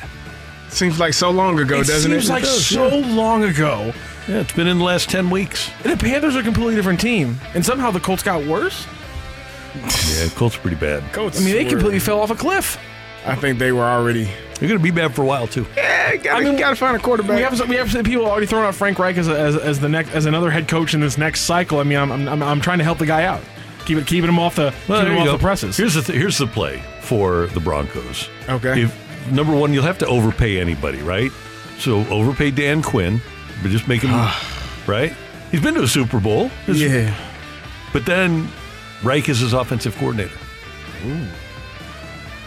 Mm. Yeah. Maybe. Again, I say I say you, you, you trade for Sean Payton, you just suck up the extremely awkward situation of Vic Fangio being back in the building. Yeah, that's happened before, though. Yeah, it has. That's new ownership too, though, right? It yeah, is, right. So maybe it's not as bad. Yeah. And here's the reason that I say what I do because I think that you need somebody who commands the ear of Russell Wilson. I don't know if anybody does, but I think Reich could have the best opportunity. And Reich did get near MVP quality performance out of Carson Wentz at one point. Oh, Randy, that that I don't Long know. time ago, I know. I, I think the the ship has sailed on on old Russ being a good quarterback in Then, the NFL. then if that's if you're the ownership and you truly believe that, and I'm sure I don't have two hundred million dollars invested in this ship that's sailing away, though. but you're the Walton family, so it doesn't matter. Like uh, the 275 million. Oh well, let's throw a nickel on the street. That's Uh, that's what the Walton okay. do. But true. here's the thing: cap. So you you have to take a year where you're gonna you know you're gonna suck. Next year, you just have to take that cap hit and live with it, and, and then start. And by the way, you don't have draft choices anyway, so suck next year, and then start building it back for the year after that. And trade Jerry Jeudy, trade uh, Javonte Williams when he gets healthy, trade Courtland Sutton. Uh, they're, they've got another receiver. Uh, trade uh, the the left tackle when he gets Bolles when he gets healthy. Justin Simmons still good? Yeah. The safety? Yeah. There's a texter that says Ship Eric out. Bieniemy to to Denver, come home. He played at Colorado. Mhm. Yeah. Uh, take it or leave it that Eric Bieniemy will would fight. I mean, fist fight Russell Wilson. I'll take that. Yeah. Mid third quarter, week Also, three. Yep. I, yeah, I, also, I don't want that for B- Eric Bieniemy because, like, with all of the all of the narratives around him not getting hired out for a couple of years, if he hits a rough spa- spot in his first season, people are just going to bring up all that stuff. Well, he's a bad interview, and he did, he didn't call the offense in, in Kansas City. People are just going to bring calls that up. the offense now. Yeah, I- he does. Yeah. People people brought it up as, as, Yeah. as a knock against him for years though, when, the, when Andy was calling it. It's just I would hate for him to go to such a bad organization that's in such a mired in in such a bad roster right now for his first ever shot. Maybe what you need to do That would bum me out. Get somebody in that are there that will just make Russ so miserable that he'll want to retire. He was just saying, I'm out of here. Yep. Can't got- take it anymore. Yeah, I got my guaranteed money. I'm out of here. Him, yeah, him retiring is pretty much the only way he can, get out of this with any Yeah, semblance right. of ability to build a team afterwards. So it's gonna be pretty bad. What other rock and roll stuff do we have? Well, we got a little one right off the bat. You guys mentioned uh, the big game from. Uh, uh, I, always, say it wrong. Chuba is it Chuba? Chuba Hubbard. It's Chuba Hubbard. I always want to say Chuba Hubbard because it kind of rhymes. Chuba but Hubbard. Chuba, but Chuba Hubbard, and it reminded me of yesterday's fastest three minutes by Chris Berman. Obviously, you all know it. Halftime, Chris Berman comes in and, and gives us all the highlights. This was his highlight specifically for the Panthers and uh, Mr. Hubbard, and I want to see what you guys just think of it, just because it, it, it really stuck out to me. Huge day for the Chuba Missile Crisis, Hubbard. And the What do we, what do we think about Chuba Missile Crisis Hubbard from Chris Berman? No, No. No. You're gonna you're gonna go with no. Yeah, I'm going to go with no. I do. I, I love Chris Berman and his nicknames. That he one's a does little- some does some pretty fantastic nicknames. Um, That's not one of them, though. No, I, I, I agree. Yeah, it was it was pretty bad. And then this one, I, I I had to bring this up because there's few people I know as passionate about sports and that love sports in a certain specific way as really Randy Karraker, but obviously, obviously, Kerry, you've given your life to it.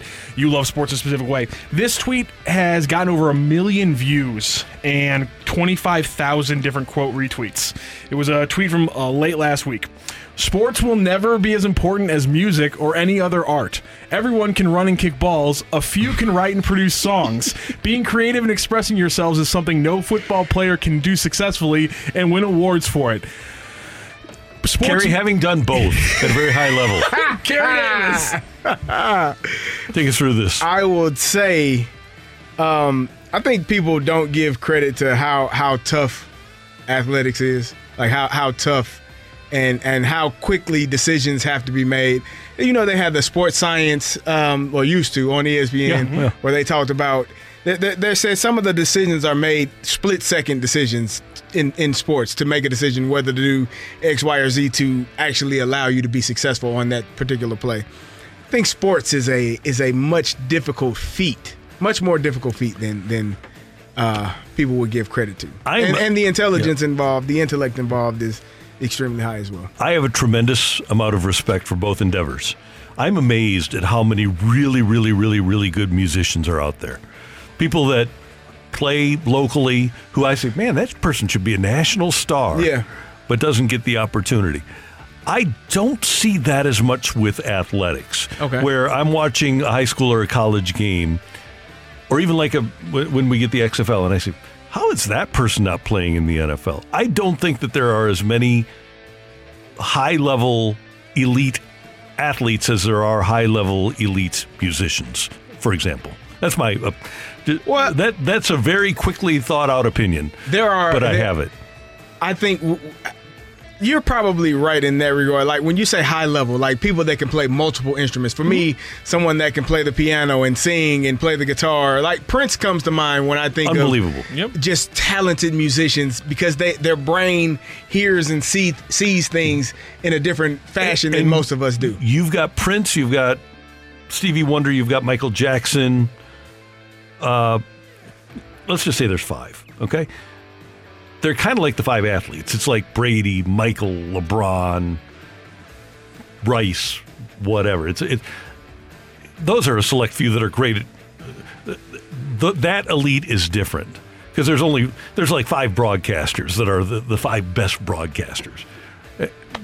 But if you talk about depth, I, I, I think the roster of good musicians, not elite, not not the very best ever, but the roster of deep musicians is deeper than the roster of really good athletes. Also, I just think it's insulting that this person that creativity has to be something intellectual to them, whereas it, whereas you know if you you if you really truly love any sport, especially Right. ones like like hockey, basketball, soccer, you know ones where like the actual freelancing ability in the game is so far open and the creativity in that moment. I mean, we, we like think about the guys who you know do who do the you know the Michigan play in hockey when they you know they pick it up behind the net and scoop it. That's that is fascinating um, Kerry? amounts of creativity to pull that off in the moment. It, listen, it's not what she's talking about, but to not to just say that isn't creativity is is ignorant. Kerry, you can relate to this better than Matthew or I could. But talk to uh, Marshall Faulk one time Yeah. about running the ball, and he said, I don't see people, I see colors. Yeah. You, you because you don't you don't you don't worry. It's it's it, it, it's so hard to explain because people would think you're you're making this up or you're. Uh, it's almost like you ever seen the movies where they go really really fast and everything else blurs out Yeah, yeah. around them except for what's right in front of them. That's what it's like. Nothing. You don't see anything. Sometimes you don't hear anything else. You are only solely focused. You can see colors. You know you're wearing a white jersey today and the opponent is wearing a black one, so you're going to avoid the black ones and steer clear, you know, towards the white ones. But it, it's it's that's the it's it's a tunnel vision, and I think the the greater the player you are, the the narrower you know the, the less you see around you. I think when you're a younger player, you can see the you see everything. Everything is Mhm. right there in front of you, and it scares the hell out of you. The older you get, and the more I guess the more the greater you become, you know, it, it becomes less that you will able yeah, that you're able to see, and and you just see colors. Kurt always talked about the instinctive nature of playing quarterback, and that's what we're talking about here is athletic instinct. He said that he could get up to the line of scrimmage and visualize what the defense was going to do. That's why he Yeah. was great because it, wasn't physical skills. So uh, Charley Armey always said you could get you stand up Tony Banks, Randall Cunningham, Kurt Warner, and have them have a physical quarterback skills competition. Kurt finishes last every single time. Correct. Right? But he's the best quarterback. There you go. Also, people, you know, this this argument devolved into people talking about people who can write movies and books and how impressive that skill is. And and listen, I could write. How often how often how often do we watch sports and we talk about you can't write a script for this? I mean, it is it is organic. There isn't there is no editing process for the stories that we cover. It's this is a hundred percent organic, real human experience. Sure, it might you might not be able to couch it in like what what human feeling are you are you breaking down what is the theme of this of this game it's not that kind of stuff but it's actual real human experience happening right in front of your eyes Thank you. heartbreak you know lo- you know passion right in front of you it's not contrived it's not scripted it is 100% real you don't get that in the other mediums we're talking about it's all planned it's all scripted So to wrap up, Kerry, what we have determined here is that athletes are the best. No question. No That's doubt. Pretty easy. sports rule We're going to head down the stretch here towards BK and Ferrario next on 101 ESPN. You're back to the opening drive podcast on 101 ESPN. Presented by Dobbs Tire and Auto Centers.